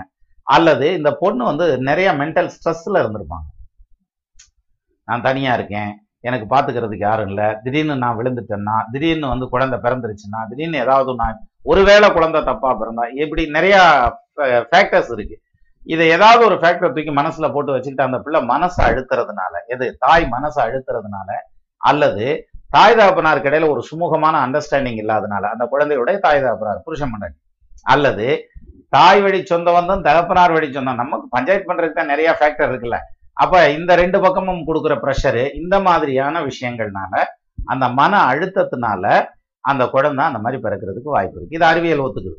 எப்ப? இப்ப ஒத்துக்கிறேன் ஆனா நம்ம இது பிரகலாதன் வயித்துல இருக்கிறப்ப நாரத மகரிஷி வந்து நல்ல கருத்துக்களை அவங்க அம்மா அம்மா முன்னால உட்காந்து பேச பேச பேச அதையெல்லாம் கேட்டுத்தான் அவன் வந்து அஹ், ஹரிபக்தனா வந்தான் அப்படின்னு சொல்லி சொல்லுவாங்க. அப்போ வயித்துல இருக்க குழந்தை இசையை கேட்குதுப்பா அப்படின்றாங்க. இசைய தாவரமே கேக்குதுப்பா அப்படின்லாம் சொல்றாங்க. இதெல்லாம் அடுத்தடுத்து வந்தது. ஆனா அந்த காலங்களில் இவ்வளவு பெரிய இன்ஸ்ட்ருமெண்ட் எல்லாம் வச்சுக்கிட்டு ராமன்ஸ் எஃபெக்ட் அப்படிங்கறதெல்லாம் நம்ம கண்டுபிடிக்கல. ஆனா அப்பவும் இதெல்லாம் சொல்லியிருக்கேன் பாருங்க. என்னத்தை கண்டுபிடிச்சு வச்சுட்டு சொன்னாங்க? நீ எங்கே நினைக்கணும் அங்கே என் முன் வந்து எதிர் நிற்பனே. அப்படின்னாக்கா அப்ப முருகப்பெருமான் வந்து எந்த அளவுக்கு நீ நினைச்சா போதும்டா அவன் வந்து முன்னால நிப்பானே. அப்புறம் என்ன மிச்சத்தை மிச்ச வேலையத்தையும் அவர் பாத்துக்குருவாரு நம்பிக்கை தான் வேணும். அந்த நம்பிக்கை மட்டும் இல்லைன்னா நீ நானும் கடமைக்கு நினைக்கிறேன்னா அவரும் கடமைக்கு அருள் புரிஞ்சுக்குவார். அப்படின்ற மாதிரியான அமைப்பு. இப்பதான் நமக்கு ஒரு எண்ணம் வரும். அதாவது எங்கே நினைப்பனும்? பன்னிரண்டு கரங்களுடனும் ஆறு திருமுகங்களுடனும் சினவடிவேலுடனும் சிவந்த தாமரை மலர்கள் போன்ற பாதங்களுடனும் வந்து முருகப்பெருமான் நிற்கிறார் இல்லையா?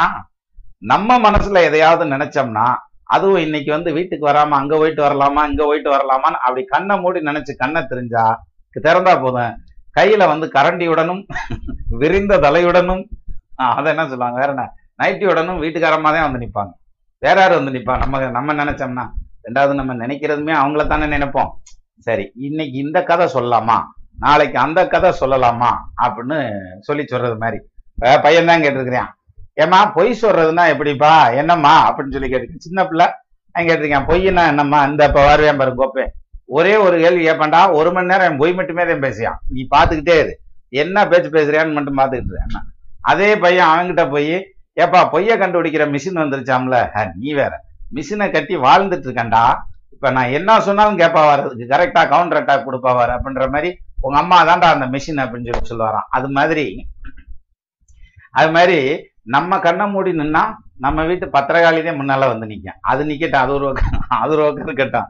ஆனா நீங்க வந்து முருகப்பெருமானை நினைத்து நின்றால் அங்க வந்து திருச்செங்கோட்டு முருகப்பெருமான் அப்படியே வந்து நிற்பார் எப்படி வந்து நிப்பார்? கொங்கே தரளஞ்சொரியும் செங்கோடை குமரன் என. திருச்செங்கோட்டில் இருக்கக்கூடிய குமரன் அவர் நம்ம முன்னால வந்து நிப்பார்.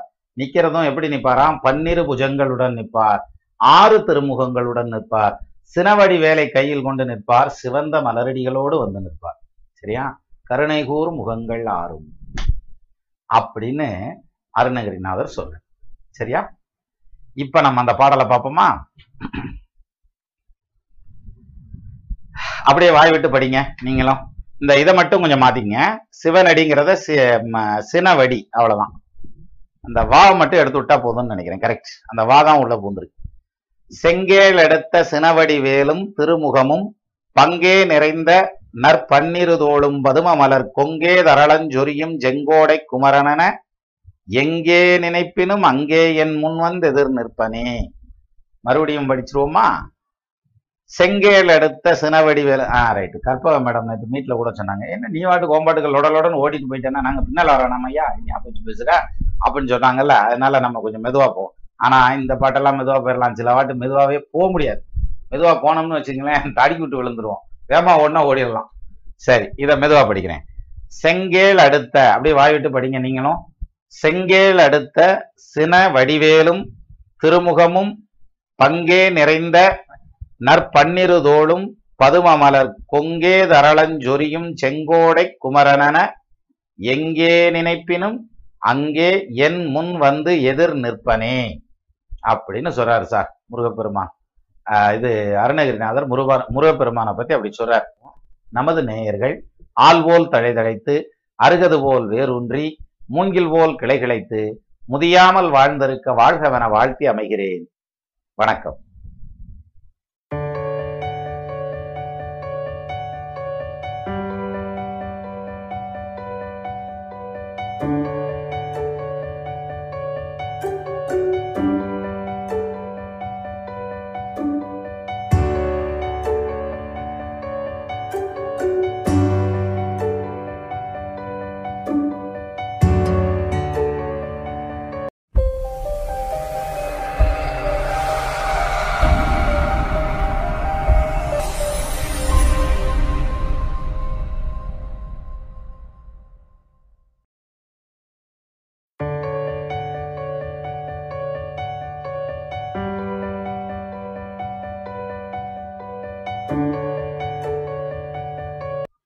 ஐந்து கரத்தனை ஆனை முகத்தினை இந்தின் இளம்பிறை ஓரும் எயிற்றனை நந்தி மகந்தனை ஞான கொழுந்தனை புந்தியில் வைத்தடி போற்றுகின்றேனே.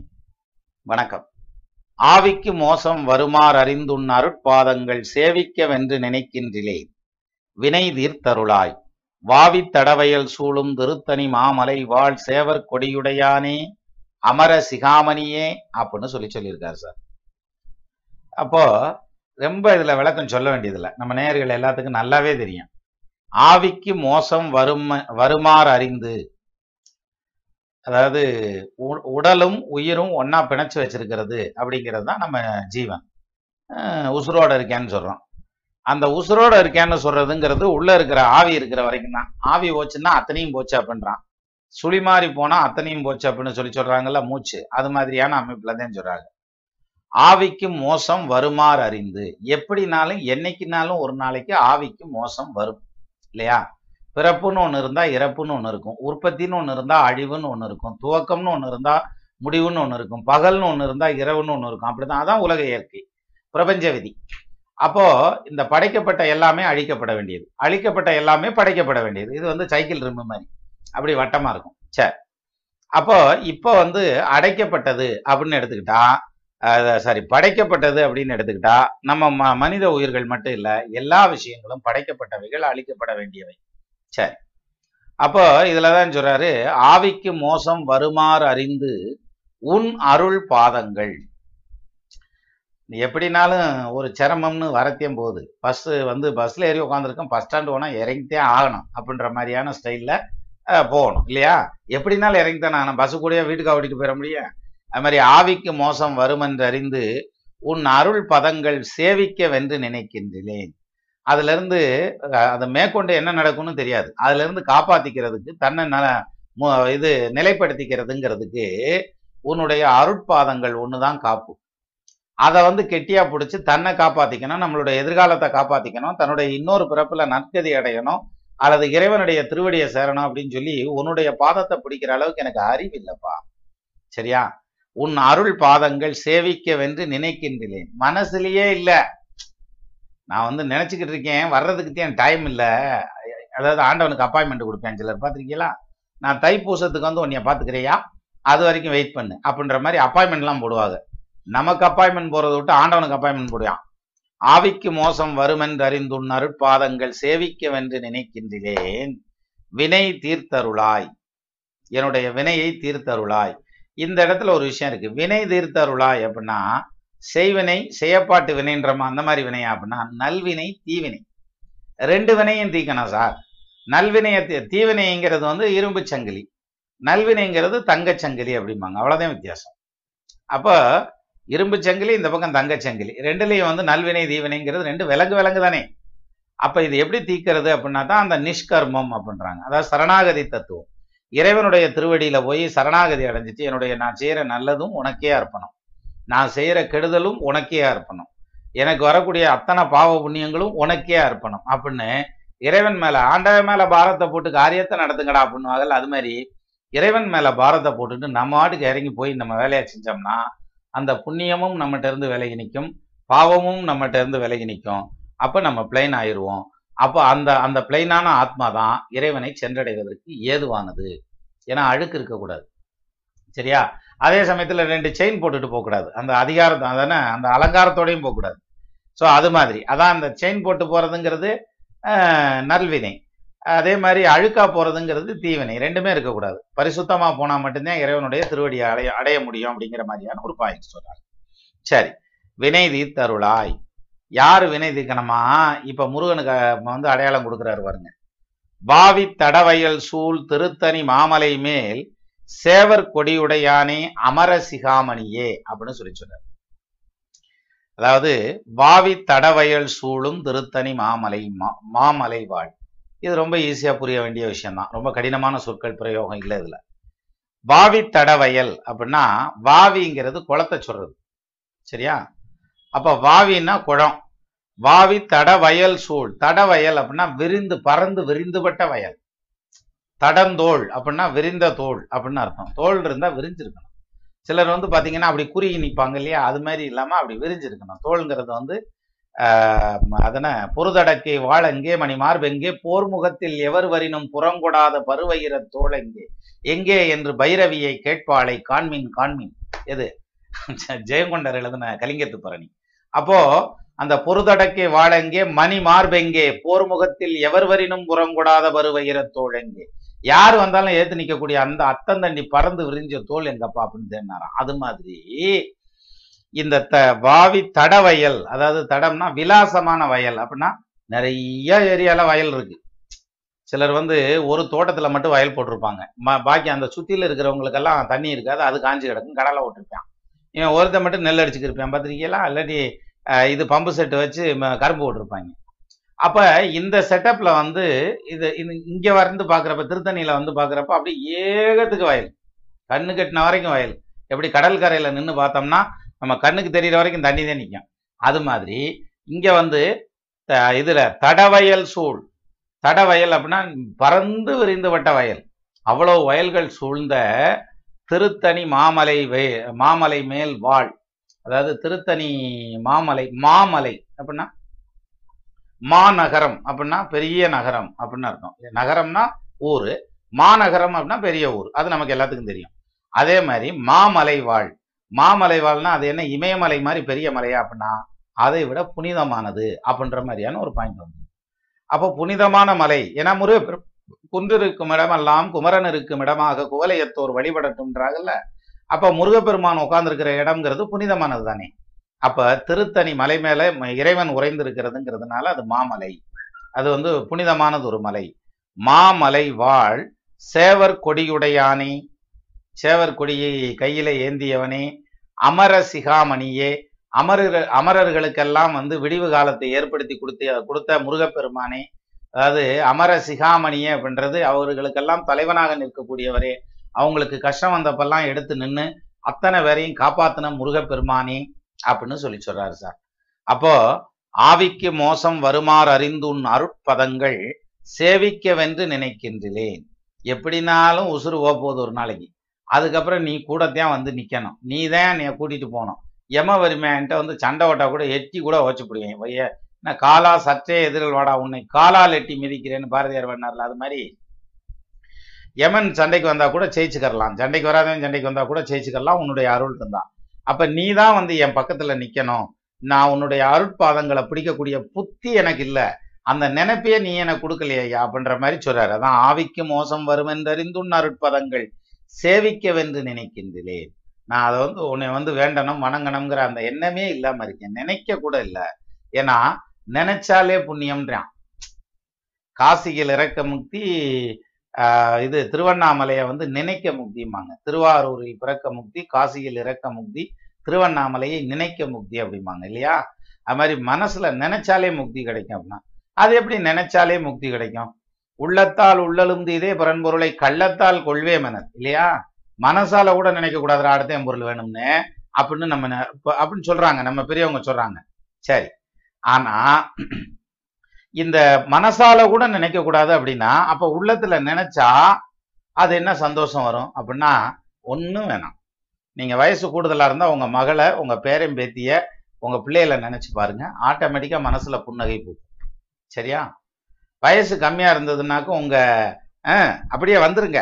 அதாவது லவ்வரா இருக்கலாம் மனைவியா இருக்கலாம் அல்லது வந்து ஒரு சிலருக்கு வந்து அக்கா தங்கச்சி கூட ரொம்ப பிரியமானவர்களாக இருப்பாங்க. நினச்சி பாருங்க அப்படியே மனசில் ஒரு புன்னகை வந்துடும் எங்கள் அக்கா மாதிரி வருமா? ஏய் எனக்கு அவங்க உட்கார வச்சு தலை சீவி விடுவாங்க வர அந்த டைமில் அப்பெல்லாம் கச்சை வச்ச டவுசரு அதை எடுத்து போட்டு அது முத முதன்னு அந்த கச்சை வச்ச டவுசரை தச்சுக்கிட்டு வந்தால் அது எங்கிட்டு கீழே இருந்து வரதா மேலே இருந்து வரதுன்னு இல்லை டவுசரை தூக்கி தலையில் ஓட்டி இப்படி இழுத்துக்கிட்டு இருந்தாங்க. அப்படியெல்லாம் ஒரு காலம் இருந்தது. எங்கள் அக்கா என்னைய நல்லா பார்த்துக்கிட்டாங்க அப்படின்னு சொல்கிறோம் இல்லையா? அந்த மாதிரி சொல்லக்கூடிய இது அந்த நமக்கு மனதுக்கு பிடித்தவர்கள் பிரியமானவர்கள் அப்படிங்கிற அந்த ஒரு இடத்துல இருக்கிறவங்கள நினைச்சீங்கன்னா புன்னகை தானா வரும். மனசு இனிக்கும் அப்படின்னு சொல்லி சொல்லுவாங்க. அந்த மனது இனித்தல் அப்படின்றது உள்ளத்துல உள்ளத்துல நினைச்சதும் மனசு இனிக்குது. யாரு? நமக்கு வேண்டியவங்களை நினைச்சதும் இனிக்குது. பரம்பொருளை நினைச்ச நினைச்சு பார்க்கறதுக்கு வாய்ப்பே வர மாட்டேங்குது என்ன காரணம்? We are not experienced directly அதான் காரணம். நேருக்கு நேராக நம்ம க- இறைவனோட எக்ஸ்பீரியன்ஸ் ஆகியிருந்தோம்னா அந்த நினைவுகள் நம்ம நிச்சயமா எக்ஸ்பீரியன்ஸ் ஆகியிருந்திருப்போம் அந்த நினைவுகள் நமக்கு இல்லை. அந்த நினைவுகள் நம்ம மனசுல இருந்தது அதாவது நினைவுல இருந்து அழிஞ்சிருச்சு. அந்த நினைவுகள் இருந்ததுன்னா இன்னைக்கு இனிக்கும். அதைத்தான் சொல்லியே உருவாக்குறார். அதுதான் அருணகிரிநாதர். சொல்லலங்காரம் இல்லையா? சொல்லியே உருவாக்குறார். எப்படி? வாவி தடவையல் சூழ் திருத்தணி மலை மாமலை வாழ் சேவர் கொடியுடையானே அமர சிகாமணியே தேவர்குலத்தின் தலைவனே அப்படின்னு சொல்லி அருணகிரிநாதர் சொல்றாரு சார். இப்போ மறுபடியும் அந்த பாடலை பார்ப்போமா? அப்படியே வாய் விட்டு படிங்க. நானே படிக்க வேண்டியதில்லை. நீங்களே படிச்சிடலாம். இருந்தாலும் நானும் சேர்ந்து படிச்சுக்கிறேன். ஆவிக்கு மோசம் வருமாறு அறிந்துண் அருட்பதங்கள் சேவிக்க வென்று நினைக்கின்றிலேன் வினை தீர்த்தருளாய். வாவி தடவையல் சூடும் திருத்தணி மாமலை வாழ் சேவர் கொடியுடையானே. அமர சிகாமணியே அப்படின்னு சொல்லி கேட்டிருக்காங்க. சொல்லியிருக்காரு. இன்னொரு வாட்டி படிப்போமா? ஆவிக்கு மோசம் வருமாறு அறிந்துண் அருட்பதங்கள் சேவிக்க வென்று நினைக்கின்றிலேன் வினை தீர்த்தருளாய். வாவி தடவையல் சூழும் திருத்தணி மாமலை வாழ் சேவர் கொடியுடையானே. அமர சிகாமணியே அப்படின்னு சொல்லியிருக்காரு சார் அருணகிரிநாதர் கந்தர் அலங்காரத்துல மிகைப்பாடல்கள்ல வரக்கூடிய விஷயம். சரியா? வேண்டிக்குவோம் நமது நேயர்கள் ஆள் போல் தழைதழைத்து அருகது போல் வேரூன்றி மூங்கில் போல் கிளைகிழைத்து முதியாமல் வாழ்ந்திருக்க வாழ்கவென வாழ்த்தி அமைகிறேன். வணக்கம்.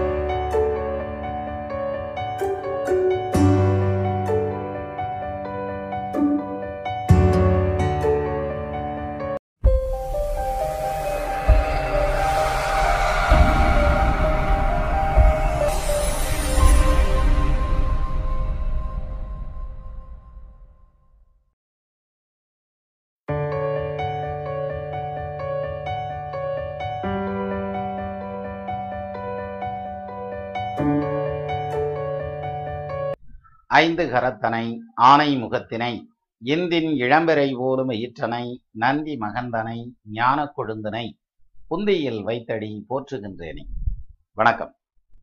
கொள்ளி தலையில் எறும்பது போல குலையுமென்றன் உள்ளத்துயரை ஒளித்தருளாய் ஒரு கோடி முத்தன் தெள்ளிக் கொளிக்கும் கடற் செந்தின் மேவிய சேவகனே வள்ளிக்கு வாய்த்தவனே மயிலேறிய மாணிக்கமே அப்படிங்கிறது இன்றைய பாடம்.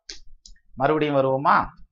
கொள்ளித் தலையில் எறும்பது போல குலையும் என்றன் துயரை ஒளித்தருளாய் ஒரு கோடி முத்தம் தெள்ளி குளிக்கும் கடற் செந்தில் மேவிய சேவகனே வள்ளிக்கு வாய்த்தவனே மயிலேறிய மாணிக்கமே அப்படின்னு சொல்லி சொல்றாரு.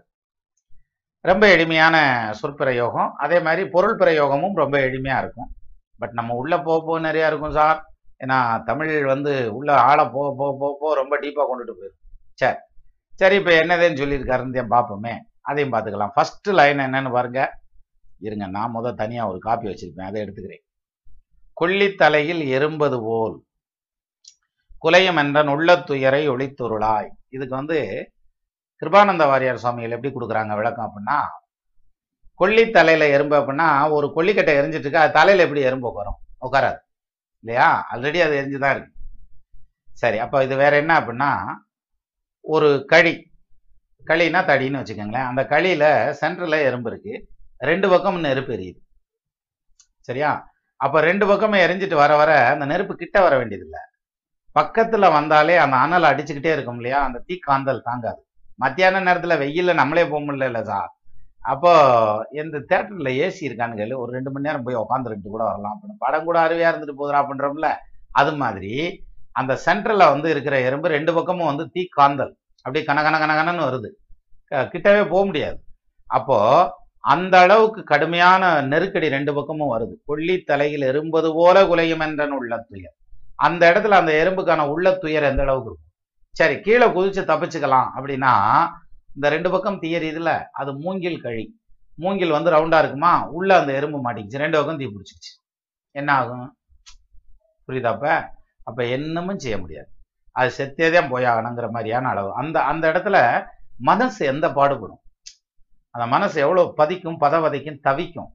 அந்த தவிப்பை நம்ம எல்லாருமே ஒரு காலம் இல்லாட்டி ஒரு காலம் உணர்ந்து தான் வந்திருப்போம். யாராவது ஒருத்தருக்கு உடம்பு சரியில்லாம போறப்ப வேண்டியவங்களுக்கு ஏதாவது ஒரு சின்ன பிரச்சனை போக்குவரத்துங்கிறது அந்த தவிப்புங்கிறது நிச்சயமா தெரியும். அதாவது ரொம்ப வைப்ரேஷன்ல இருக்கும் வேண்டாம் சார். எஸ்எஸ்எல்சி எழுதிட்டு ரிசல்ட்டுக்கு போய் பார்ப்போம்ல. தட தட தடன்னு ஓடி போய் விரிச்சு பார்ப்போம்ல. அது மாதிரி தான் சரியா? அப்போ இந்த தவிப்பு இருக்கு இல்லையா அந்த தவிப்பு கொல்லித்தலையில் எறும்பது போல குலையும் என்ற உள்ள துயரை ஒழித்தருளாய். நான் அந்த அளவுக்கு மனசுல கஷ்டப்பட்டுக்கிட்டு இருக்கேன். நான் வந்து சும்மா கஷ்டப்படுறேன்னு சொல்லல. கொல்லிக்கட்டையில் இருக்க எறும்பு மாதிரி கஷ்டப்பட்டுக்கிட்டு இருக்கேன்.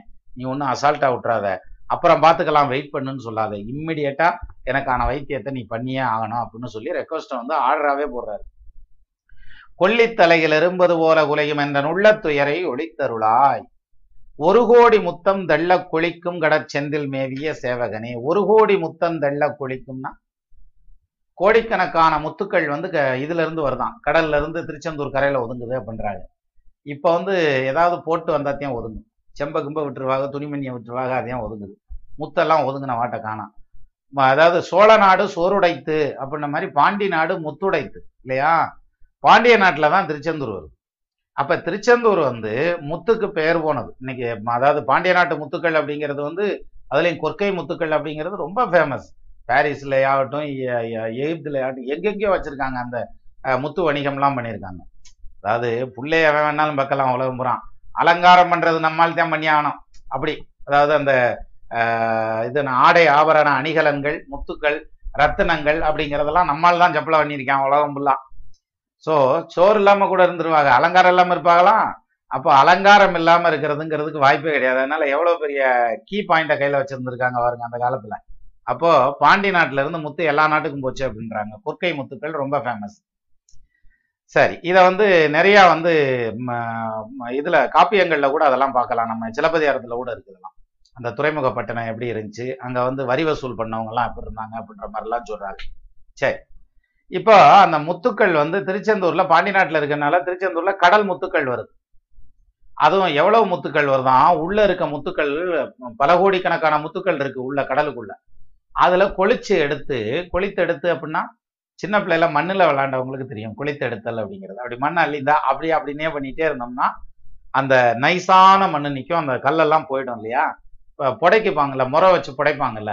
அப்படி நைய புடைத்தான் அப்படின்றாங்கல்ல. முறத்தால் புலியை விரட்டினால் தமிழ்தாய் அப்படின்றாங்கல்ல. அது மாதிரி புடைச்சு எடுக்கிறது அப்படிங்கிறது அப்படி புடைக்கிறப்ப அந்த வேஸ்ட் எல்லாம் வெளியில போயிடும் என்ன வேணுமோ அது மட்டும் என்ன தேவையோ அது மட்டும் நிற்கும் அவங்க கைக்கிட்டே நிற்கும் அப்படி டக்கு டக்கு டக்குன்னு புடைச்சிட்டு இருப்பாங்க. அது ஒரு சவுண்டோட வேற புடைப்பாங்க. இப்பெல்லாம் அதுக்கெல்லாம் ஆலையில சலடையில போட்டு சளி அடி தூக்கி குப்பையில போட்டு வேற வாங்கிட்டு வாயான்னா சொன்னா புருஷன் தான் இருக்காருல்ல. வாங்கிட்டு வர மிஷின் இருக்குதுல்ல. ஆர்டர் போட்டால் வாங்கிட்டு வருது. அப்படின்ற மாதிரி வாங்கிட்டு வந்துருவாங்க. அப்போ தெள்ளி கொளிக்கும். அதாவது அந்த நல்லதெல்லாம் உள்ள வச்சுட்டு வேஸ்டேஜ் எல்லாம் வெளியில எடுக்கும்ல அது மாதிரி இது நல்லதெல்லாம் வெளியில தள்ளி வேஸ்ட் எல்லாம் உள்ள வச்சுக்கிட்டு அல்லது இன்னும் நல்லா விளையாத முத்துக்களை கடலுக்குள்ள வச்சுக்கிட்டு நல்லா விளைஞ்ச முத்துக்களை வெளியில தள்ளுதான். தெள்ளி கொளிக்கும் கடற்செந்தில் அந்த கடற்கரையில வந்து அந்த முத்துக்கள்லாம் ஒதுங்குதான். அப்பேற்பட்ட கடற்கரையில் திருச்செந்தூரில் உறைந்திருக்கக்கூடிய கடற்செந்தில் மேவிய சேவகனே. சேவகன்னா வீரன் அர்த்தம். வேலுடையவன் வீரன். வீரனிடம் வேல் இருக்கும் வீரனின் வெய்ய ஊர்வேல் அற்புதம் பொருள்கள் தாமும். அவரவர் இறந்த பின்னே பற்பலர் கொள்வருந்த பாரினில் உண்மைதானே? பயப்படாதீங்க இதுக்கு பதில் சொல்ல விளக்கம் சொல்றேன்னு ஒருத்தர் அறுக்க மாட்டேங்க அப்போ வீரனின் வெய்ய கூர்வேல் அப்படின்னா ஒரு வீரன் கையில பிடிச்சிருக்க. வீரன்னா கூர்வேல் வச்சிருப்பான். அது மாதிரி முருகப்பெருமான் கையில வந்து வேல் இருக்கு. அது ஞானவேல் இருக்கு இல்லையா? அம்பிகை கொடுத்த ஞானவேல் இருக்கு இல்லையா? அந்த ஞானவேல் இருக்கிறதுங்கிறதுனால ஒரு சேவகன் சரியா? மற்றபடி சேவைன்னா வேலைக்கு வர்றோம்னு அர்த்தம் இல்லை. சரி. தெள்ளி கொளிக்கும் கடற்செந்தில் மேவிய சேவகனே வள்ளிக்கு வாய்த்தவனே. இதுக்கு விளக்கமே சொல்ல வேண்டியதில்லை. ஆமாங்க கரெக்டு தாங்க. எங்களுக்குன்னு ஒன்று வந்து ஆச்சிருக்குவார் வீட்டுல உட்காந்துருக்கு தெரியுமா? அப்படின்ற மாதிரி. அதான் ஆஹ், இன்னைக்கு காலையில வந்து வீட்டுக்காரம்மா தான் சொன்னாங்க இன்னைக்கு வந்து நான் மாஸ் கிளீனிங் பண்ண போறேன் வீட்டை அப்படின்னாங்க. சரி ரைட் பண்ணுங்க. அப்படின்னு சொன்னதான் காலையில நான் டியூட்டிக்காக கிளம்பி அப்பாயின்மெண்ட்டுக்கு வெளில வந்துருவோம்ல வந்தாச்சு. உட்காந்துட்டு மத்தியானம் போய் பார்க்குறேன். டிவி அது வாட்டுக்கு ஓடிட்டு இருக்கு. சேரில் உட்காந்து மணிக்கு தூங்கிட்டு இருந்தாங்க எழுப்பி ஏன்னா என்னப்பா என்னாச்சு? வந்து மாஸ் கிளீனிங் என்னாச்சு? பண்ணணும். அதுக்குள்ளே தூக்கம் வந்துச்சா? டிவி பார்த்துட்டு இருந்தானா? அப்படியே தூங்கிட்டேனா? அப்படின்னாங்க. அதான் நான் சொன்னேன். நீ பண்ணியிருக்க அதாவது இதை சொல்றதுக்கு பதிலாக இப்படி ஆரம்பிச்சேன். அவங்க அம்மா வர வரேன் இருந்தாங்களா அவங்க அம்மா வரையில எதுக்கும் ஒரு கூலிங் கிளாஸ் போட்டு வர சொல்லு. நான் எதுக்கு? இல்லை நீ மாஸ்க் கிளீனிங் பண்ணி வச்சிருக்கிறது ரொம்ப பளிர்னு இருக்கு. கண்ணை கூசிரும். அது பாவம் வயசானது வேற. அதனால ஒரு கூலிங் கிளாஸ் போட்டு வந்தாக்கா இந்த ரொம்ப பிரைட்டான விஷயங்கள் எல்லாம் பார்க்கல வந்து அப்படி டல்லா இருந்தா அப்படின்னா நல்லா இருக்கும் அப்படின்னு சொல்லி சொன்னேன். அது மாதிரி இருக்கு. அதாவது இதுல எப்படி சொல்றாங்கன்னா தெள்ளி குளிக்கும் கடை செந்தில் மேவிய சேவகனே வள்ளிக்கு வாய்த்தவனே. வள்ளி வந்து பாத்தீங்கன்னா அதாவது முதிர்ந்த ஆன்மா. அதனால இறைவனே நேரடியா வந்து ஆட்கொண்டார். நம்ம என்ன நினைச்சிட்டு இருக்கோம்? வள்ளி பொம்பளை பிள்ளை முறை ஆம்பளை பிள்ளை லவ் பண்ணி கல்யாணம் பண்ணிட்டார் அந்த பாயிண்ட் கிடையாது. இது வந்து இதுக்கு அடுத்த ஸ்டெப் யாரு? முத்தன் பத்மநாபன் தான் சொல்லுவார் முருகன் யாருன்னு தெரிஞ்சா பேச மாட்டியா நீ? அது மாதிரி இந்த வள்ளிங்கிறது வந்து முதிர்ந்த ஆன்மா. அதை கடை தேர்றதுக்காக நேரடியா முருகப்பெருமானே வந்து கடை அப்போ அப்ப அந்த அளவுக்கு ஒரு மெச்சூரிட்டி நமக்கு வந்ததுன்னா நம்மளையும் நேரடியா முருகப்பெருமானே வந்து கடை சரியா? விடிய விடிய பேசுற ராமாயணம் இடிக்கிறது பெருமாள் கோயில்னுவாங்கல்ல அந்த கணக்கா? நானும் பேசுவேன் நீங்களும் கேட்போம் கேட்குறப்ப பேசுறப்பையும் நல்லா இருக்கும் கேட்குறப்பையும் நல்லா இருக்கு நேரம் போறது தெரியாது ஜம்முன்னு ஓடிடும் ஆனா நம்ம தனிப்பட்ட முறையில நம்மளுடைய வாழ்க்கை அப்படின்னு பார்க்கல. ராசா ஒரு பக்கம் இருந்தா பட்டி ஒரு பக்கம் இருக்கும்ல காயின்ல. அது மாதிரி நம்ம கொஞ்சம் முன்ன பின்னத்தையும் அந்த ஃபிளக்சுவேஷனோட தான் இருப்போம். பெரிய ரொம்ப ஸ்ட்ரைட்டா இருக்காரியா? அவர் பெருங்கொண்ட சாமியார் அப்படின்றாங்கல்ல அப்படின்னா தப்பு இல்லாதவர்னு அர்த்தம் இல்லை. தப்பு இல்லாம இருந்தா அவரு இது என்ன சொல்லுவாங்க? இப்போ தான் தொட்டதுக்கெல்லாம் ஜீவ சமாதிங்கிறாங்கல்ல அது மாதிரி சமாதி ஆயிருப்பார். தப்பு இல்லாம இருந்தா அவங்க தான் தப்பு இருக்க முடியும். மற்றபடி மனிதனாக பிறந்துட்டா ஏதாவது ஒரு விதத்துல தவறு இருக்கத்தான் செய்யும். உள்ளத்தால் உள்ளலும் இதே பிறன்பொருளை கள்ளத்தால் கொள்வேமனங்கிறான் உள்ளத்துல வராம எப்படி நம்ம காப்பாத்திக்க முடியும்? என்னத்தையும் முடிஞ்ச வரைக்கும் நம்ம மனசளவில் சுத்தமா வச்சுக்கலாம். அதை ட்ரை பண்றோம். சார் உண்மை அதாவது தெய்வம்ங்கிறது அறம் உண்மை. அந்த அறத்துக்கு பக்கத்துல போக முடியுமே தவிர ஒன்னா கலக்க முடியாது. நம்மளால பக்கத்தில் பக்கத்துல போக முடியாது. அதான் பண்ணி கொடுன்னு கேட்குறோம் நம்ம. எப்படி சூரியனுக்கு பக்கத்துல போக முடியாது? போனா எரிச்சுப்படும் அதுக்கான முறையான விதத்துல நம்ம போனா தன்னோட அணைச்சுக்கிறோம். சார் எரிச்சுக்கிறதும் அணைச்சுக்கிறதுக்கும் வித்தியாசம் இருக்குல்ல? அப்போ அந்த முதிர்ந்த ஆன்மா அப்படிங்கிறது வந்து வள்ளி வந்து எல்லா மெச்சூரிட்டியும் அந்த முதிர்ந்த ஆன்மாங்கிறதுனால முருகப்பெருமான் டைரக்டா வந்து லிஃப்ட் கொடுத்து கூட்டு போயிட்டார். நம்மையும் அது மாதிரி அழைத்து செல்லணும் அப்படிங்கிறதுக்காக தான் நம்ம அறத்தை நெருங்கி நெருங்கி போறோம். மற்றபடி நம்ம முழுமையான அறத்துல நிக்கிறோமானா இல்லைன்னு சொல்லணும். குறையுடைய மனிதன் தான். எல்லாருமே குறையுடைய மனிதர்கள் தான். அப்ப வள்ளிக்கு வாய்த்தவனே மயிலேறிய மாணிக்கமே அப்படின்னா திரோதனா சக்தி அப்படிங்கிறாங்க மயில. அது ரொம்ப போட்டு குழப்பிக்க வேண்டாம். மயிலேறிய மாணிக்கமே அப்படின்னா முருகப்பெருமானை சொல்றோம். அப்போ மயிலேறிய மாணிக்கமே மயில் மேல வர்ற முருகப்பெருமானே வள்ளிக்கு வாய்த்தவனே வள்ளிக்கு கிடைத்த அருமையான கணவனே ஒரு கோடி முத்தங்கள் தெல்ல குளிக்கும் திருச்செந்தூர் கடற்கரையில் மேவிய சேவகனே காவலனே நீ வந்து நான் என்ன வாடுபட்டுக்கிட்டு இருக்கேன் நீ பாத்தியா? பார்க்கலையே அந்த மூங்கில் கழியில நடுவுல உள்ள மாட்டிக்கிட்டு நிக்கக்கூடிய எறும்பு போல ரெண்டு பக்கமும் தீ பிடிச்சி எரியுதியா? ஒரு நிமிஷம் அந்த இடத்துல பொறுமையா என்னால இருக்க முடியாது. அந்த சிரமத்துல மன துயர்ல நான் இருக்கேன். என்னைய நீ காத்தருள்வாய். என்னை நீ இம்மிடியட்டா காத்தருளணும் அப்படிங்கிற அப்ளிகேஷனை அருணகிரிநாதர் திருச்செந்தூர் முருகப்பெருமான் மேல வைக்கிறாரு சார் இப்போ நம்ம மறுபடியும் அந்த இதை பார்ப்போமா? அந்த பாடலை பார்ப்போமா? அப்படியே கூட படிங்க பார்ப்போம். நீங்களே படிக்கலாம். நான் உங்க கூட படிக்கிறேன் இந்த தடவை. கொல்லி தலையில் எறும்பது போல குறையுமென்றன் உள்ள துயரை ஒளித்தருளாய் ஒரு கோடி முத்தந்தெள்ளை தெள்ளி கொளிக்கும் கட செந்தின் மேவிய சேவகனே வள்ளிக்கு வாய்த்தவனே மயிலேறிய மாணிக்கமே. அருமையா சொல்லியிருக்காருல்ல. மறுபடியும் சொல்லம்மா கொள்ளித் தலையில் எறும்பது போல குலையுமென்றன் உள்ள துயரை ஒளித்தருளாய் ஒரு கோடி முத்தந்தெள்ளி கொளிக்கும் கட செந்தின் மேவிய சேவகனே வள்ளிக்கு வாய்த்தவனே மயிலேறிய மாணிக்கமே அப்படின்னு சொல்லி சொல்றாரு சார். பிரமாதமா பேசியிருக்காரு இல்லையா? முருகப்பெருமானுடைய அந்த இதை வந்து எதனா அவருடைய எத்தனையோ விதமான இப்போ அருமை வெறுமைகளை எல்லாம் கொடுத்துட்டு வந்தவர் இந்த ரெண்டு மூணு நாளாக தொடர்ந்து எப்படி கொடுக்குறாருன்னா நான் இந்த மாதிரி இருக்கேன் சீக்கிரம் என்னைய கடை தேற்று அப்படின்ற அந்த பாயிண்ட்ல வந்து நிற்கிறார் இந்த பாயிண்டை கொடுக்கறதுக்காக தான் அவ்வளவும் பாடி வந்திருக்கிறார் அப்படிங்கிறது தானே உண்மை. சரி நமது நேயர்கள் ஆள் போல் தழைதழைத்து அருகது போல் வேரூன்றி மூங்கில் போல் கிளை கிடைத்து முதியாமல் வாழ்ந்திருக்க வாழ்கவன வாழ்த்தி அமைகிறேன். வணக்கம்.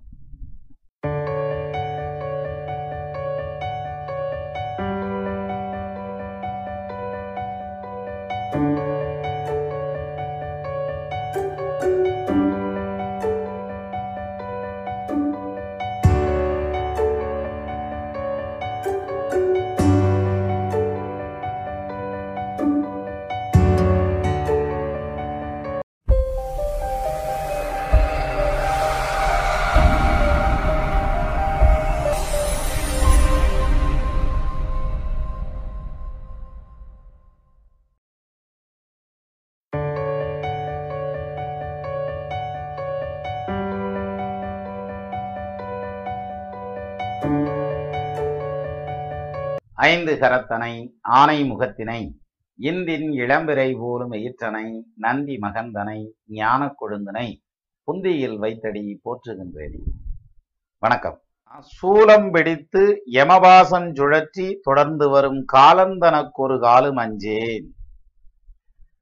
யமன் வர்றப்ப நான் அஞ்ச மாட்டேன். என்ன காரணம் அப்படின்னா சேன் கடல் மீதெழுந்த ஆழம் குடித்த சேல் மீன்கள் துள்ளுகின்ற கடல் மீது எழுந்த ஆழகால விஷத்தை குடித்த சிவபெருமான் குமாரன் அருமுகவன். சிவபெருமானுடைய குமாரனாகிய ஆறுமுக பெருமான் அருமுகவன் வேலும் திருக்கையும் உண்டே. அவருடைய கையில ஞான வேலை பிடிச்சு நிக்கிறார். பக்கத்திலேயே முருகன் படத்திலேயே நிக்கிறார் வருங்க பிரமாதமா. அப்ப குமரன் ஆறுமுகவன் வேலும் திருக்கையும் உண்டே. நமக்கு ஒரு மெய்த்துணையே. எனக்கு மெய்த்துணையாக இருப்பது அந்த முருகப்பெருமானும் அவருடைய கையில் இருக்கக்கூடிய வேலும். அப்படி அது ரெண்டு இருக்கிறதுங்கிறதுனால அவர் யாரு? பரம்பொருளினுடைய பிள்ளை. எந்த பரம்பொருள்? ஆழகால விஷத்தை சேல்மீன்கள் துள்ளுகின்ற அஹ், கடல் மீது எழுந்த ஆழகால விஷத்தை குடித்த பெருமான் குமாரன் ஆறுமுக பெருமான் அவருடைய பிள்ளையாகிய ஆறு முகங்கள் கொண்ட திருமுருகன் வேலும் திருக்கையும் உண்டே. அவருடைய வேலும் அவருடைய அருள் புளியக்கூடிய கருணை கூர் முகங்களாரும் கரங்கள் பனிரெண்டும் கொண்டே ஒரு திருமுருகன் உதித்தனன் வருதுல்ல? அது மாதிரி வேலும் திருக்கையும் உண்டே. நமக்கு ஒரு மெய் துணையே அப்படின்னு சொல்லிச்சுறார் நமக்கு மெய்யான துணை அப்படிங்கிறது அவர் கையில இருக்க அந்த அருளும் அவர் கையில வச்சிருக்கக்கூடிய வேலும் அப்படின்னு சொல்லி சொல்றார். அப்போ நம்ம எதை பார்த்து பயப்பட வேண்டியது இல்லையா உள்ளதையே வலுவான எதிரி அப்படின்னு எடுத்துட்டா யார சொல்லணும்? அஹ் யம பெருமானத்தையும் சூலம் பிடித்தம வாசஞ்சுழற்றி அதனால் சூலம் பிடித்த அந்த சூலம் வந்து சிவபெருமானால யமபெருமானுக்கு கொடுக்கப்பட்டது. சூலம் பிடித்து யமவாசம் சுழற்சி பாசம்ங்கிறது பாச கயிறு அங்குசம் அப்படின்னு சொல்லுவாங்கல்ல அது மாதிரி பாச கயிறை போட்டு தான் உயிரை பிடிப்பாராம். அப்ப சூலம் பிடித்து ஒரு கையில சூலத்தை வச்சுக்கிட்டு இன்னொரு கையில அந்த பாச கயிற்றை வீசி பாசம் சுழற்சி தொடர்ந்து வரும். நம்ம போற பக்கமெல்லாம் தொடர்ந்து வந்துகிட்டே இருக்கார். ஒரு கையில சூலம் ஒரு கையில யம பாச கயிறு இருக்குது அதை சுழச்சிக்கிட்டே வந்துகிட்டே இருக்கார். அப்படி வர்ற அந்த காலன் தனக்கு ஒரு காலும் அஞ்சேன் நான் அப்பேற்பட்ட அந்த காலன்னு சொல்லக்கூடிய யமபெருமானுக்கு ஒரு காலும் அஞ்ச மாட்டேன். எப்பயுமே எனக்கு அஞ்சக்கூடிய சூழ்நிலை வராது. ஏன் வராது? கடல் மீது எழுந்த ஆழம் குடித்த பெருமான் குமாரன் அருமுகன் வேலும் திருக்கையும் உண்டே அப்படின்னு சொல்லக்கூடிய அந்த அமைப்பு. அப்போ முருகப்பெருமானை வந்து நீங்க அவருடைய திருவடியை சரணடைஞ்சா யம பெருமானை ஏத்து நின்னுக்கிறலாம் ஒன்றும் பயப்பட வேண்டியதில்லை அப்படின்றாரு. அப்படின்னா என்ன அர்த்தம்னா நம்மளை அழைச்சிட்டு போற இடத்துக்கு நற்கதியை கொடுக்கக்கூடிய அந்த அமைப்பை உருவாக்கி தந்துருவார் முருகப்பெருமான். அதனால ஒன்றும் பயப்பட வேண்டியதில்லை. நம்மளே கிளம்பி கூட போய்க்கலாம் அவர் ஒன்றும் இழுக்க வேண்டியதில்லை அப்படின்ற மாதிரியான ஒரு பாயிண்ட் சொல்றாரு. அருமையான ஒரு விளக்கம் இல்லையா? இது எப்படின்னா இதை இப்படி எடுத்துக்கிட்டா என்ன? அதாவது கையில் சூலமும் பாசக்கயிறை அப்படி சுழட்டிக்கிட்டே வர்றதுங்கிறத விட வீட்டுக்காரம்மா கரண்டியோட வந்து நம்ம தூங்கல காலையில எந்திரிச்சு வந்து நிப்பாங்க தண்ணி காய வச்சு வச்சிருக்கேன் நீ எம்புட்டு நேரம் கத்திக்கிருக்கேன். நான் இங்க நாய் மாதிரி கத்திக்கிருக்கேன். இதுல வித்தியாசம் வேற. இதுல நாய் மாதிரி கத்திக்கிருக்கேன். இதுல நீ வேற என் உயிர் எடுக்கிறியா? பிள்ளைகளை வேற பிறப்பு ரெடி ஆனாமா அப்படின்னு அப்படி ஒரு கேள்வி கேட்பாங்க வருங்க நமக்கு வந்து இந்த மோர் எதுனா மோர் சாதம் சாப்பிட்டுட்டு இருக்கல மிளகாயை கடிச்சும் சுருன்னு காரம் ஏறும் பாருங்க. அது மாதிரி சங்கின்னு ஏறினேன் தபால் தபால் அள்ளி வீசுவோம்ல அது மாதிரி சட்டுன்னு எந்திரிச்சு கிளம்பி பிறப்பிட்டு அது மாதிரி. அப்படி அப்பேற்பட்ட மனைவிக்கும் அஞ்ச வேண்டியதில்லை அப்படிங்கிற மாதிரியான பாயிண்ட்ல அவர் சொல்லியிருக்கார். எது? ஆஹ் வந்தா கூட அஞ்ச வேண்டியதில்லை அப்படிங்கிற அந்த ஒரு பாயிண்ட்டை முருகப்பெருமானுக்கு முருகப்பெருமானுடைய அடியவர்களாக இருந்தால் மட்டுமே போதுமானது அப்படின்னு சொல்லியிருக்கிறார். அருணகிரிநாதர் சொன்னது. இப்போ இந்த மிகைப்பாடல்கள் இதோட முடியுது இன்னையோட முடியுது இல்லையா? இதுக்கு முன்னால இந்த பாட்டையும் படிச்சு முடிச்சிருவோம் படிச்சுக்கிடுவோம் அதை ஃபர்ஸ்ட் சூலம் அப்படியே கூட படிச்சுட்டு வாங்க. சூலம் பிடித்தம வாசம் சுழற்றி தொடர்ந்து வரும் காலம் தனக்கொரு காலும் அஞ்சேன். கடல் மீதெழுந்த ஆலம் குடித்த பெருமான் குமாரன் அருமுகவன் வேலுந்திருக்கையும் உண்டே நமக்கு ஒரு மெய்த்துணையே அப்படின்னு சொல்லியிருக்காரு சார். திருப்பியும் படிப்போமா? சூலம் பிடித்தம வாசஞ்சுழற்றி தொடர்ந்து வரும் காலம் தனக்கொரு காலும் அஞ்சேன் கடல் மீதெழுந்த ஆலம் குடித்த வருமான் குமாரன் அருமுகவன் வேலுந்திருக்கையும் உண்டே நமக்கு ஒரு மெய்த்துணையே. மறுபடியும் படிப்போம். சூலம் பிடித்தம வாசம் சுழற்றி தொடர்ந்து வரும் காலம் தனக்கொரு காலும் அஞ்சேன் கடல் மீதெழுந்த ஆலம் குடித்த பெருமான் ஆலம் குடித்த பெருமான் குமாரன் அருமுகவன் வேலும் திருக்கையும் உண்டே நமக்கொரு மெய்த்துணையே அப்படின்னு சொல்லி சொல்றார். அப்ப ரொம்ப பிரமாதமான பாடல். சூலம் பிடித்தம வாசன் சுழற்றி தொடர்ந்து வரும் காலம் தனக்கொரு காடு மஞ்சேன் கடல் மீது எழுந்த ஆலம் குடித்த பெருமான் குமாரன் அருமுகவன் வேலும் திருக்கையும் உண்டே நமக்கொரு மெய்த்தினையே இன்னொரு வாட்டி பாருங்க. அப்படியே மனசுல ஏறி இருந்தா சூலம் பிடித்தம வாசன் சுழற்றி தொடர்ந்து வரும் காலம் தனக்கொரு காடு மஞ்சேன் கடல் மீதெழுந்த ஆழம் குடித்த பெருமான் குமாரன் அருமுகவன் வேலுந்திருக்கையும் உண்டே நமக்கு ஒரு மெய்த்துணையே புரிஞ்சு வச்சு டக்கு டக்குன்னு வடிச்சுக்கலாம்ல? சரி. இப்போ கந்தர் அலங்காரம் வந்து இனிதே நிறைவேறியது. இனி வந்து பக்தி இலக்கியங்கள் அப்படிங்கிறத நம்ம இடையில டச் பண்ணிக்கிருவோம். நான் முதைய சொன்ன மாதிரி இலக்கிய பாடல்கள் தமிழ் அப்படிங்கிறதுக்கு. ஏன்னா நம்ம வச்சிருக்க சேனலே வந்து சின்னராஜ் தமிழ் சேனல்ல தானே வச்சிருக்கோம். அப்ப தமிழை எடுத்துக்கிருவோம். நான் இலக்கியத்தில் எத்தனையோ ருசிக்கத்தக்க ரசிக்கத்தக்க இடங்கள்லாம் இருக்குது. அதெல்லாம் ரசிச்சுக்கிட்டே போகலாம். வாழ்க்கை ரொம்ப எளிமையானது. அதாவது க- ம- இது கொடுக்குற ஒரே ஒரு அட்வைஸ் வந்து நிறைய பேர்த்துக்கு சொல்லியிருக்கேன். வாழ்க்கை ரொம்ப எளிமையானது. நம்ம அதை பார்க்குற கோணம் இருக்கு இல்லையா? அந்த கோணத்தில் தான். நம்ம வெளியில் நடக்கக்கூடிய ஒவ்வொரு விஷயமும் நம்ம மனசை கஷ்டப்படுத்துது அப்படின்னு சொல்லி நம்ம எடுத்துக்கிட்டோம்னா நம்ம மனம் ரொம்ப வேதனைப்படும். அது ரொம்ப சந்தோஷப்படுது அப்படின்னு எடுத்துக்கிட்டோம்னாலும் சந்தோஷப்படும். நம்ம மனசுங்கிற குப்பை கூடைய தலகுலாக கவுத்து வச்சிருங்க. உள்ள நீங்களும் எதுவும் போட முடியாது. யாரும் எதுவும் போட மாட்டாங்க. இல்லாட்டி என்ன ஆகும்னா ஏதோ ஒரு சின்ன வயசுல ஒரு தப்பு பண்ணியிருந்திருப்போம். ஒருத்தனுக்கு பெஞ்ச குச்சி தரமாட்டேன்னு இருப்போம் ஒருத்தனுக்கு பிளேடு சீவரதுக்கு தரமாட்டேன்னு இருப்போம் அது தந்தா பரவாயில்ல. இன்னும் சில வித்தியாசமான வேலைகள்லாம் வேற பண்ணி வச்சிருப்போம். அந்த வளர்ந்து வர வர வந்து தவறுகள்ங்கிறது தவறுதல் மனித இயற்கை அதை தவற்றை எண்ணி வருந்துதல் ஆறாம் அப்படின்னு சொல்லி சொல்றார் புத்தர். ஸோ அந்த வகையில எத்தனையோ தவறுகள் பண்ணியிருப்போம். எல்லா தவறுகளும் மன்னிக்கப்படக்கூடியது. இறைவனுடைய சன்னதியில் கோர்ட்ல நிப்பாட்டி கேள்வி கேட்டு தண்டனை கொடுக்கறதுங்கிறது கிடையாது. கர்மான்னு கொடுத்து அடுத்த பிறப்பை தான் கொடுத்து அனுப்புவாங்களே தவிர இன்னொரு வாய்ப்பு கொடுப்பாங்களே தவிர ஆஹ், தண்டனை கிடையாது அது. இன்னும் சொல்லணும்னா கர்மாங்கிறது தண்டனை கிடையாது. இன்னொரு வாய்ப்பு. இந்தா இந்த கர்மாவை அனுபவிச்சு தீர்த்துட்டேனாக்க அடுத்து நீ கடை தேரலாம் இன்னொரு வாய்ப்பு இன்னொரு வாய்ப்பு அப்படின்னு தான் கொடுத்துட்டு இருக்காங்களே தவிர தண்டனை கிடையாது. அப்ப இறைவனுடைய கோர்ட்ல விசாரணை எல்லாம் கிடையாது. அது கோர்ட்டே கிடையாது. கரெக்டா சொல்லணும்னா. நீங்க ப நம்ம பண்ணியிருக்க அந்த நல்வினி தீவனிகளுக்கு ஏற்ப அந்த அதுக்கேற்ற பலனை எடுத்து கொடுக்குறாங்க. அவ்வளவுதானே தவிர அது கோர்ட்டு கிடையாது. ஸோ அந்த வகையில எல்லா தவறுகளும் இறைவன் முன் மன்னிக்கப்பட வேண்டியவை மன்னி மன்னிக்கக்கூடியவை. நீங்க எத்தனை தண்டி தவறு பண்ணியிருந்தாலும் அந்த மன உறுத்தல் மன அறுத்தல் அப்படின்னுவாங்கல்ல சிலருக்கெல்லாம் பாத்தீங்கன்னா லேசா ஏதாவது ஒரு சின்ன கஷ்டம் வந்துருச்சு. லேசா உடம்பு சரியில்லை. அல்லது ஏதாவது ஒரு பிரச்சனையில மாட்டியிருக்காங்க அப்படின்னாக்க டக்குன்னு இவங்களுக்கு இவங்க பண்ண தப்பு தான் ஞாபகத்துக்கு வரும். ஒருவேளை அந்த காலத்துல அப்படிலாம் பண்ணும் இல்லையா? ஒருவேளை அதா இருக்குமா? ஒருவேளை இதா இருக்குமோ? ஒருவேளை நம்பிக்கை துரோகம் பண்ணுமே இதுவா இருக்குமா? நம்பிக்கை துரோகம்னு சொல்ல முடியாது. ஏன்னா தெரிஞ்சு யாருமே நம்பிக்கை துரோகம் பண்றேன்னு பண்ண மாட்டாங்க. அதில் வார அவர் நம்பிட்டு தான் இருந்தாரு. இருந்தாலும் நான் வந்து இதை கொடுக்க முடியல செய்ய முடியல. என்னால ஆகலை. அந்த டைம்ல நான் இப்படி சூழ்நிலையில மாட்டிக்கிட்டேனே அவனுக்கு எப்படி உதவுறது? அதனாலதான் அன்னைக்கு ஏமாத்த வேண்டியதா ஏமாற வேண்டியதா போச்சு அவன். நம்ம ஏமாத்த மாட்டோம். அவன் ஏமாற வேண்டியதா போச்சு அப்படின்ற மாதிரியான ஒரு பாயிண்ட்ல சொல்லிட்டு இருப்போம் இல்லையா? அப்போ அது மாதிரி நம்ம அறிஞ்சு செஞ்ச தவறுகள் அறியாமல் செஞ்ச தவறுகள் அத்தனை தவறுகளும் இறைவன் சந்நிதியின் முன்னாடி மன்னிக்கப்படக்கூடியவை. அதுவும் முருகப்பெருமானின் முத மீ- முன்னாடி அத்தனையுமே மன்னிக்கப்படக்கூடியவை சரியா? ஏன்னா அருணகிரிநாதர் சாதாரணமான ஆள் இல்லைன்னு சொல்லி சொல்றாங்க. அவ்வளவு பெரிய பிரச்சனைகள்ல சிக்கி தவிச்ச ஒரு அருணகிரிநாதர் இறைவனை எப்படி பிடிச்சாரு? இனி இதுக்கு மேல நாங்க வாழ வேண்டியதெல்லாம் இல்லை. நாங்க கிளம்புறோம். நீங்க வந்து மிச்ச வேலையை பாருங்கன்னு வ- வல்லால மகாராசா கோவரத்துல மேல இருந்து ஏறி சங்குன்னு கூச்சிருக்காரு பாருங்க. அதாவது முழுசும் அந்த வாழ்க்கையவே வெறுத்து நீ வாழ்க்கையே வேணாம்டான்னு இறங்குறான் பாருங்க. அந்த பாயிண்ட்ல வந்து ஆண்டவன் நிக்கிறான் சார். அந்த பாயிண்ட்ல ஆண்டவன் நிக்கிறான். நம்மால் போலியா கையை விட்டு பாக்குறது. இதுல இந்த ஆத்துல போய் குளிக்கிறப்ப பாத்தீங்கன்னா அப்படி லேசா காலை வச்சு கேட்பேன் ரொம்ப குளு குளுன்னு இருக்குதோ விறுவிறுன்னு இருக்குதோ. ரொம்ப இதா தண்ணி சில்லுன்னு இருக்கோ அப்படின்னு வச்சு பார்ப்போம். இல்லையா? எதுல? ஆத்துல குளிக்கிறப்ப. இதே இது பைபால்ஸ்ல குற்றாலத்துல குளிக்கிறப்ப பாத்தீங்கன்னு வச்சுக்கோங்களேன் அந்த படி நாலு வடி தான் இறங்குறது. அங்கிட்டு போய் திரும்பி அந்த ஃபால்ஸை பார்த்தீங்கன்னா சங்கின்னு ஓடி போய் உள்ள உள்ள நின்றுவோம் என்னன்னா எனக்கு தெரிஞ்ச வரைக்கும் குற்றாலம் அந்த ஃபால்சஸ்லயே வந்து அதிகபட்ச சில்னஸ் இருக்கிறதுங்கிறது ஃபைவ் இருக்கும். ஸோ அது மாதிரி நின்று நிதானமா போய் குளிக்கிறதுங்கிறதெல்லாம் இல்லை. சங்குன்னு ஓடி போய் குளிச்சு குளிக்கிறோம் இல்லையா? அது மாதிரி இறைவனுடைய திருமன்பு அத்தனையும் மன்னிக்கப்படக்கூடியவை.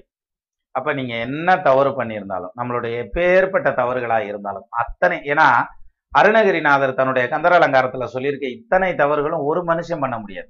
தன்னுடைய ஒரு வாழ்நாள்ல பண்ண முடியாது. அவ்வளவு தவறுகள் சொல்றாரு. சரியா? அத்தனை தவறுகளையும் அவர் ஒருத்தரே பண்ணியிருக்காரா? கிடையாது. எப்படி ஒரு வக்கீல் வந்து நம்மளுக்கு ஏத்துட்டு பேசுறாருல என்னுடைய கட்சிக்காரர் நம்ம நிரபராதின்னு பேசிக்கிருக்கேன் பாருங்க. அந்த ஸ்டைல்ல அந்த நமக்காக வாதாடுறதுக்கு முருகப்பெருமான் ஒரு அட்வொகேட்டா நிக்கிறார் ஒரு வக்கீலா நிக்கிறார். இது அருணகிரிநாதர் நிக்கிறார் முருகப்பெருமான் முன்னால. நின்னு நமக்கு வந்து நான் இந்த பாவம் எல்லாம் பண்ணியிருக்கேன் என்னை கடை தேற்றுவாய் அப்ப அவர் சாதாரணமா சொன்ன வேலைகள் விஷயங்கள் எல்லாமே ஈஸியா புரியும் நமக்கு. இது நான் இந்த தப்பு பண்ணேன் அந்த தப்பு பண்ணினேன். ஆனா கொஞ்சம் கொஞ்சமா உயர்வான நிலையெல்லாம் சொல்லிட்டு வந்தார்ல அதெல்லாம் நமக்கு புரியாது. ஏன்னா நமக்கு அந்த அனுபவங்கள் இல்லை. நம்ம ஓரலா கேட்கறதுல தான் தெரிஞ்சுக்கிறோம். கேள்வி ஞானம் மட்டும்தான். பார்த்ததும் இல்லை அனுபவம் இல்லை. ஏன்னா கண்டவர் விண்டதில்லை விண்டவர் கண்டதில்லை இல்லை. அதனால அந்த மாதிரி போயிடும். சரி. இப்பேற்பட்ட ஒரு சூழ்நிலையில இந்த கந்தர் அலங்காரம் அப்படிங்கிற அத்தனை பாடல்களையும் நம்ம பார்த்திருக்கிறோம். இந்த கந்தர் அலங்கார பாடல்கள் வந்து நிச்சயமா ஒருத்தரை வந்து நல்வழிப்படுத்துறதுங்கிறது நிச்சயமா நல்வழிப்படுத்திடும் அதாவது வேற எதுவுமே செய்ய வேண்டியதில்லை. நீங்க அதை தொடர்ந்து படிச்சுக்கிட்டே இருந்தாலே போதும். பாராயணம் பண்ணிக்கிட்டே இருந்தா பார்த்து படிக்கணும் சார். நம்ம பார்க்காம சொல்லணுங்கிறதுல பார்க்காம சொல்ல மட்டும் பெரிய திறமைசாலி பார்த்து சொல்றவங்க எல்லாம் வந்து திறமை இல்லை அப்படி அர்த்தம் கிடையாது. நம்ம பார்த்து படிச்சுட்டே இருந்தோம்னா படிக்க படிக்க படிக்க படிக்க மனம் லேசாயிட்டே வரும் சுத்தமாயிட்டே வரும் சார். நம்மளை அறியாம நம்ம மனம் சுத்தமாகும். நான் மனதை வெளுக்க போகிறேன் அப்படின்னு ஓட்டு சோப்பை போட்டு தேய்ச்சு ரெண்டு தப்பு தப்பி அலசி காய போட்டோம்னா வெளுத்துருமானா வெளுக்காது. அது மறுபடியும் ஈன்னு நிற்கும் அதே மாதிரியே நிற்கும் சரியா? அதுக்கு பதிலா நீங்க இதை படிக்க படிக்க படிக்க படிக்க அந்த அழுக்கு போறதே தெரியாது. நம்ம மனசுல இருந்து போறதே தெரியாது சார். அது வாட்டுக்கு போயிட்டே இருக்கும். எல்லாம் போனதுக்கப்புறம் அப்புறம் எடுத்து பார்த்தீங்கன்னா மல்லிகைப்பூ மாதிரி வெள்ளை வரேறுன்னு இருக்கும். சரியா? அப்போ இந்த இறைவனுடைய திருவடி அப்படிங்கிறத கெட்டியாக பிடிச்சோம்னா போதும். இதில் வந்து ஒவ்வொருத்தரும் என்ன செய்வாங்கன்னா நான் வந்து அந்த நண்பருக்கு வந்து பணங்காசில் துரோகம் பண்ணிட்டேன். அல்லது அவங்க குடும்பத்தில் தவறுகள் நடந்துருச்சு. உறவு சிக்கல்கள் வந்துருச்சு. ஒரு உறவு இருக்க இன்னொரு உறவை நோக்கி போயிட்டாங்க. அல்லது வந்துட்டாங்க குடும்பத்துக்குள்ள ஒருத்தர் பூண்டார் குடும்பத்தை ஒருத்தர் விட்டு ஒருத்தர் வெளியில போறார். ஏன்னா நம்ம நினைச்சிட்டு இருக்கோம் உலகம் வந்து பர்ஃபெக்டா இருக்கு அப்படின்னுட்டு. உறவு சிக்கல்கள்ங்கிறது வந்து பாத்தீங்கன்னா கிட்டத்தட்ட மோர் தென் ஒரு எயிட்டி பர்சன்ட் ஆஃப் த பாப்புலேஷன்ல இந்த உறவு சிக்கல்கள் இருக்கு. அவங்கவுங்க என்ன நினைச்சிட்டு இருக்காங்கன்னா நான் தான் இந்த தவறு பண்ணிட்டேன். நான் தான் இதை அத்தனையும் வந்து இந்த லோகத்துல எவனுமே பண்ணாத அப்படி ஒரு பஞ்சமா பாதகத்தை நான் பண்ணிட்டேன். நான் ஒரு பெரிய தீங்கு பண்ணிட்டேன். அப்படின்ற மாதிரியான எண்ணத்துல சிலர் இருப்பாங்க. எல்லா தவறுகளும் மன்னிக்கப்படக்கூடியது. சரியா? அப்போ அவங்களுடைய கர்மா அதாவது உங்களால உங்க தவறுகளால பாதிக்கப்பட்டது யாரோ அவங்களுடைய கர்மா அவங்கள கொண்டு வந்து உங்க முன்னால நிறுத்துச்சு சார். நீங்க வெறும் அம்பு தான். அதாவது எப்படின்னா இந்த பார்த்தன் வந்து அம்பையும் வில்லையும் காண்டிபத்தையும் தூக்கி எறிஞ்சிட்டு ஏழை ஏத்தாப்புல நிக்கிறவங்க அம்புட்பேலின் சொந்தக்காரன் அவனை போய் கொல்ல சொல்லிக்கிருக்க அப்படின்னு சொல்லிட்டு க- எடுத்து எல்லாத்தையும் கீழே போட்டு நின்னா பாத்துங்க அதுல இல்ல. அப்பதான் கொடுக்குறாரு. யாரு? கிருஷ்ண பரமாத்மா என்ன சொல்றாரு? ஏழை அம்புட்டு போயிலும் செத்து போய் நிக்கிறான். வெறும் பணமாத்தியா நிக்கிறான். உன் வேலையை நீ செய். கடமையை செய் பலனை எதிர்பாராத அப்படின்னு முடிச்சாரு இல்லையா? அது மாதிரி நம்ம வந்து நீங்க உங்க கடமையை உங்களுடைய கர்மாவை நீங்க அனுபவிக்கிறீங்க. அந்த இடத்துல அவன் வந்து நிக்கிறான். புரியுதா? அதுல பாதிப்பை ஏத்துக்கிறதுக்கு அவன் வந்து நிக்கிறான். சிலர் என்ன பண்ணுவான்னா ரொம்ப அதாவது ரொம்ப கஷ்டப்பட்டுக்கிட்டு இருப்பான். நான் வந்து ஒரு எடுத்துக்காட்டா சொல்றேன். ரொம்ப சிரமப்பட்டுட்டு இருப்பான் பணம் காசுல. அவனை ஒருத்தன் ஏமாத்துவான். அப்படின்னா என்ன அர்த்தம்னா இந்த கஷ்டப்பட்டுட்டு இருக்கான் பாருங்க. இவனுடைய கர்மாவை அவன் வாங்கிட்டு போறதுக்கு ட்ரை பண்றான். இவன் ஏமாந்துட்டான்னா அவன் வாங்கிட்டு போயிடுவான் அப்போ இந்த நானே ரொம்ப சிரமத்துல இருக்கேன். மேலே எனக்கு இதுல நஷ்டம்டா அப்படின்னு சிலர் பேசுவான் பார்த்துருக்கீங்களா? அப்படி நஷ்டப்படுறவன் நிச்சயமா அந்த சீக்கிரம் கடை தேறிடுவான்ற மாதிரியான அமைப்பு. சீக்கிரம் வந்து அவன் வந்து ஒரு நல்ல நிலைமைக்கு பெஸ்டான பொசிஷனுக்கு வந்துடுவான் ஆனா எனக்கு தெரிஞ்சு சார் என்னுடைய லைஃப்ல என்னுடைய வயசுக்கு நான் பார்த்துருக்கேன். ஏமாத்தி காசு எடுத்துட்டு போறான் பாருங்க. நிச்சயமா கெடுதான் சார் போறான். அதுவும் கொஞ்சம் நஞ்சம் இல்லை. மிகப்பெரிய அளவில் அடி வாங்குது. ஒரு அது அதாவது சாதாரண ஒரு தவறுக்கு மிகப்பெரிய ஒரு அடி வாங்குறான். அந்த ஃபேமிலியே செதஞ்சு போற அளவுக்கு ஒரு அடி. அதெல்லாம் வந்து நினைச்சே பார்க்க முடியாது. அப்பேற்பட்ட இதெல்லாம் வந்து ஒரு சில நிகழ்வுகள் நம்மளே பார்க்குறோம் கண்ணால் பார்க்குறோம். தெய்வம் இல்லைன்னு சொல்கிறான் சார். எனக்கு கண்ணில் காமி நான் நம்புறேங்கிறான். கா அதாவது நம்புறவனுக்கு தான் கே இது இப்ப கரண்ட்டுங்கிறத கண்ணில் காமிடான்னு சொன்னா காமிச்சிடுவானா எது வெளிச்சத்தை காமிப்பானா? அப்போ அயன் பாக்ஸ்ல வர்றது கரண்ட் கிடையாதா? சரி ஹீட்டை காமிப்பானா? ஏசில வர்ற கூலிங் வந்து கரண்ட் கிடையாதா? சரி வேற என்னத்தை காமிப்பான்? கம்ப்யூட்டரை காமிப்பானா? படம் தெரியலைனாக்கா அது வந்து க- இது கரண்ட் கிடையாதா? செல்போனை காமிப்பியா? பாட்டு கேட்குது பேசுறது கேட்குது கேட்கலன்னா அது கரண்ட் இல்லையா? என்னத்தரா சொல்லுவ கரண்ட்டுன்னு எதையுமே சொல்ல முடியாது. சரி இபி போஸ்ட்ல கட்டியிருக்குது. இபி போஸ்ட்ல இழுத்து கட்டியிருக்கான். வயரை வயரை கொண்டு கரண்ட்னு காமிப்பியா ஏன் வயர்ல தான் கரண்ட் வருமா? வயர் இல்லாமலே செல்போன் சார்ஜ் ஆகுது இந்த காலத்துல. எப்படி? எதை கரண்ட்னு காமிப்பீங்க அதாவது மனுஷனால படைக்கப்பட்ட ஒரு சின்ன வஸ்துவையே உன்னால காமிக்க முடியாது. உன்னைய படைச்சவனை எப்படிரா காமிக்க முடியும்? ரெண்டாவது நீ ஒத்துக்கிட்டா என்ன? ஒத்துக்காட்டி என்ன? அது பிரச்சனையே கிடையாது. நம்ம யாரை ஒத்துக்கிட்டாலும் சரி யாரை ஒத்துக்கலைனாலும் சரி நம்மள படைச்சவன்னு ஒருத்தன் இருப்பான். எப்படி? ஒரு தாங்கிறதுக்கு ஆதார சக்தி ஆதார சுருதின்னு ஒண்ணு வேணும். நான் சொன்னேன் உங்களுக்கு. அதாவது வெளி பஞ்சபூதங்கள்ல வெளி அப்படின்னு சொல்றது எதை சொல்றான்? ஆகாசத்திலேயே கையை காமிப்போம் எல்லாரும். ஆகாசம் கிடையாது சார். உங்களுக்கு எனக்கு இருக்கிறதுக்கு வந்து ந- இடைவெளியே வெளிதானே. அந்த வெளி இல்லைன்னா நம்ம எங்க மூவ் ஆகும் எங்கிட்டு போவோம்? அது அப்படியே பொதிஞ்சு தானே இருக்கும் கன்சிஸ்டண்டா தானே நிற்கும். அப்போ அந்த அந்த இடமே வெளிதான். இதை புரிஞ்சுக்கிறதுக்கே நமக்கு ஒரு வயசு வரணும் ஒரு பக்குவம் வரணும். அதே மாதிரி ஒரு செயல் நடந்தா தான் காலம்னு ஒன்று இருக்கும். இல்லாட்டி காலமே கிடையாது. அப்போ காலம் கிடையாது செயல் கிடையாது. இது இருட்டு இருள் கிடையாது. அது நிறைய விளக்கம் சொல்லியிருக்காரு. அப்போ இது மாதிரியான ஒரு சில சூழ்நிலைகளை நம்ம யோசிச்சு பார்த்துருப்போமா யோசிச்சு பாருங்க. கந்தரலங்காரங்க படிக்கிறதுக்கு முன்னால நிஜமா நான் யோசிக்கல சார். எனக்கு தெரியாது. அப்போ அப்பேற்பட்ட ஒரு சிறப்பு அப்படிங்கிறது வந்து எல்லாத்துக்குமா? அந்த அதாவது நீங்க குற்றம் பண்ணிட்டேன் நான் இதோட அவ்வளவுதான் ஒளிஞ்சுவானே அந்த மாதிரி யோசிக்காதீங்க. நீங்க பாவிகள் கிடையாது. எல்லார் உன்னுள்ளும் தெய்வம் உறைந்திருக்கிறது. சரியா? உன்னுள் உறைந்திருக்கிற தெய்வம் தான் உன்னைய தப்பு செய்யவும் தூண்டுது நல்லது செய்யவும் தூண்டுது. அப்போ நம்ம கர்மா அதை வழி நடத்துது. அவ்வளவுதானே தவிர அதனாலதான் சொல்றான் நிஷ்கர்மாவுக்கு வாடான்றான். நிஷ்கர்மானா செய்யற அத்தனை புண்ணியமும் உனக்கே அர்ப்பணும். செய்யக்கூடிய அத்தனை பாவங்களும் உனக்கே அர்ப்பணும். அப்படின்னு சொல்லிட்டு செய்யி. அப்போ பொன் விலங்கும் வராது இரும்பு சங்கிலியும் வராது அப்படின்னு சொல்லி சொல்றாங்க. அப்போ அப்பேற்பட்ட ஒரு ஞான நிலை அந்த ஞான நிலை அல்லது பரிபக்குவ நிலை அப்படின்னு சொல்றோம்ல நம்ம இது பேசிக் சார் இது ரொம்ப ரொம்ப பேசிக் இந்த பேசிக்ல நம்ம புரிஞ்சுக்கிட்டாலே நிச்சயமா அடுத்தடுத்த படிகள் நீங்களும் ஏறி போவீங்க. உங்களையும் வந்து ஏத்தி கொண்டுட்டும் வரும் அப்படின்ற மாதிரியான அமைப்பு ரொம்ப வலுவா சொல்லலாம். அதாவது எப்படி? நீங்க மட்டும் போக மாட்டீங்க. இதை புரிஞ்சுக்கிட்டா உண்மையை புரிஞ்சுட்டா நீங்க மட்டும் டெவலப் ஆக மாட்டீங்க சார். பணங்காசு சம்பாதிக்கிறது நம்ம மட்டும் டெவலப் பண்ணுவோம். இல்லையா? ஆனா இதுல அப்படி கிடையாது. பணங்காசு சம்பாதிக்கிறதுல நம்ம மட்டும் டெவலப் ஆகும் இறை அருள் அப்படின்னு வரையில அந்த பக்குவ நிலைன்னு வந்துருச்சு வச்சுங்களேன் மனசுக்கு அந்த பக்குவம் வந்துருச்சுன்னா ஏய் நானும் போறேன். நீயும் வா கூட வா போலாம். எல்லாரும் போவோம். இன்னையும் கூப்பிட்டுக்க. இன்னும் யார் இருக்காங்களோ எல்லாத்தையும் கூப்பிட்டு அப்படின்ற மாதிரியான எண்ணம் தானே வருமே தவிர மற்றபடி சுயநலம்ன்றதே வராது சார் அதுல. சுயநலம்ங்கிறதே கிடையாது. சரி நீ அப்படித்தான் சுயநலமா இருந்து என்ன செய்வேன் எனக்கு எங்க அண்ணன் சொத்தை நான் புடிங்கிட்டேன்.